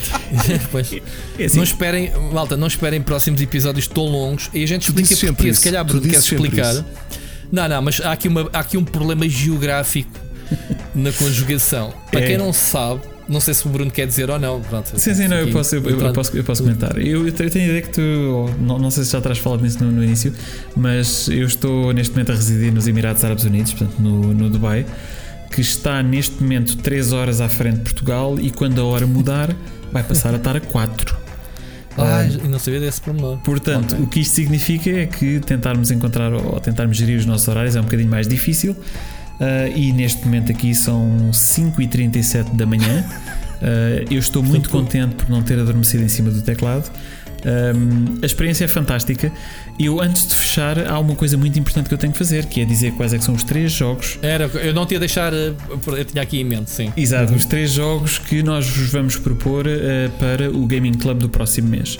Portanto, os três jogos são o Bomb Jack, a versão do ZX Spectrum, eh, o Beach Volley do Amiga, que o Rui falou, eh, falou hoje, e o Adventure Island ehm, da NES. Portanto, são três jogos de três plataformas completamente distintas, eh, entre os 8 e 16 bits. Uh, vamos colocar então uh, isto à votação da- do nosso auditório e no próximo mês será o nosso jogo do Gaming Club e contamos convosco para se juntarem a nós nesta aventura que é escolher um jogo retro e jogá-lo durante um mês ou neste caso três semanas um, para depois partilharem também connosco um, como é que foi a vossa experiência.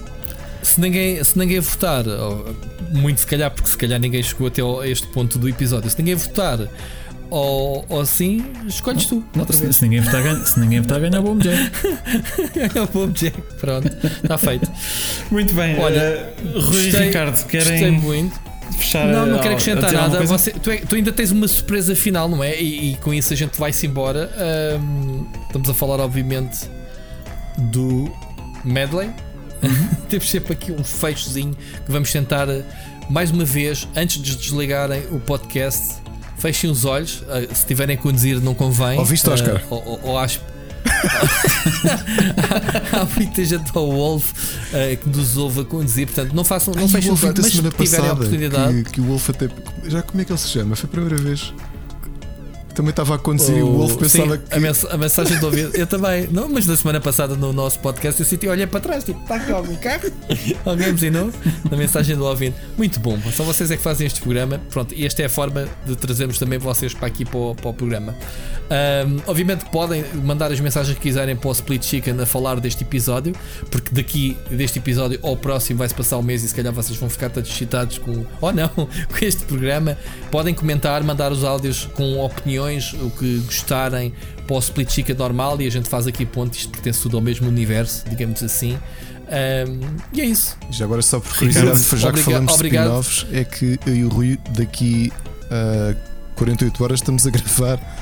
Ah, não, daqui, daqui- Não, não porque não sabes quando é que este episódio pois vai é, ser editado ok. e publicado. Não, então só vos podemos dizer tempo. que nos próximos 4 dias, a contar com hoje, ah, eu vou estar com o Rui três vezes. ah, agora a gravar o Pixel Hunters, a gravar o Split Chicken na segunda-feira e a gravar o Super Finisher na terça. Portanto, o Rui vais ter um, uma overdose de Ricardo, que é uma coisa que o Bruno, felizmente, não, não, não, E- não vai sofrer muito. E tu vais ter uma overdose de Rui Já brutal, viste? caraças. Vamos lá. Eu meto insulina, meto insulina. Não, é, é, é por isso é que é importante nós mantermos isto do, do retro só uma vez por mês, pá, porque isto é, isto é, É, muito bom, mas much. eh, tem de ser em doses. Agora o Bruno vai, o, o Bruno agora vai fazer. eh, O desmame. Vais fazer ou, ou faz a direta ou vais para a Ah. cama. Pronto, não sei como é que é a tua vida, mas pronto, estamos tramados. Não sei ainda. Bom, então vamos se calhar encerrar, encerrar isto. Portanto, vamos ter, como o Rui disse, vamos ter o medley no final. Ah, queria, queria só também aproveitar a oportunidade para agradecer ao, ao Rui e ao Ricardo a oportunidade ah, de, de fazer este podcast. Eles, eles têm razão, eles falam muito nisto no, no Split Chicken, mas isto é muito mais divertido. É por isso é que eu, ah, quase às 6 da manhã, ainda estou aqui bem acordado e, e com muito interesse. Uh, espero que tenha sido interessante para, para, para os nossos ouvintes. contamos convosco uh, para o próximo episódio e Rui Ricardo. Ouvimos para o mês que vem. Ah, era isso que eu tinha a propor. Como é que a gente vai fechar isto, né? Porque temos que fazer uma catch. Ouvimos para o próximo mês. Olha, muito bom. Tens que inventar outra assim mais retro para a próxima vou, vou pensar nisso. Um grande abraço, cara. Um abraço. Fiquem bem. Um grande abraço. Tchau.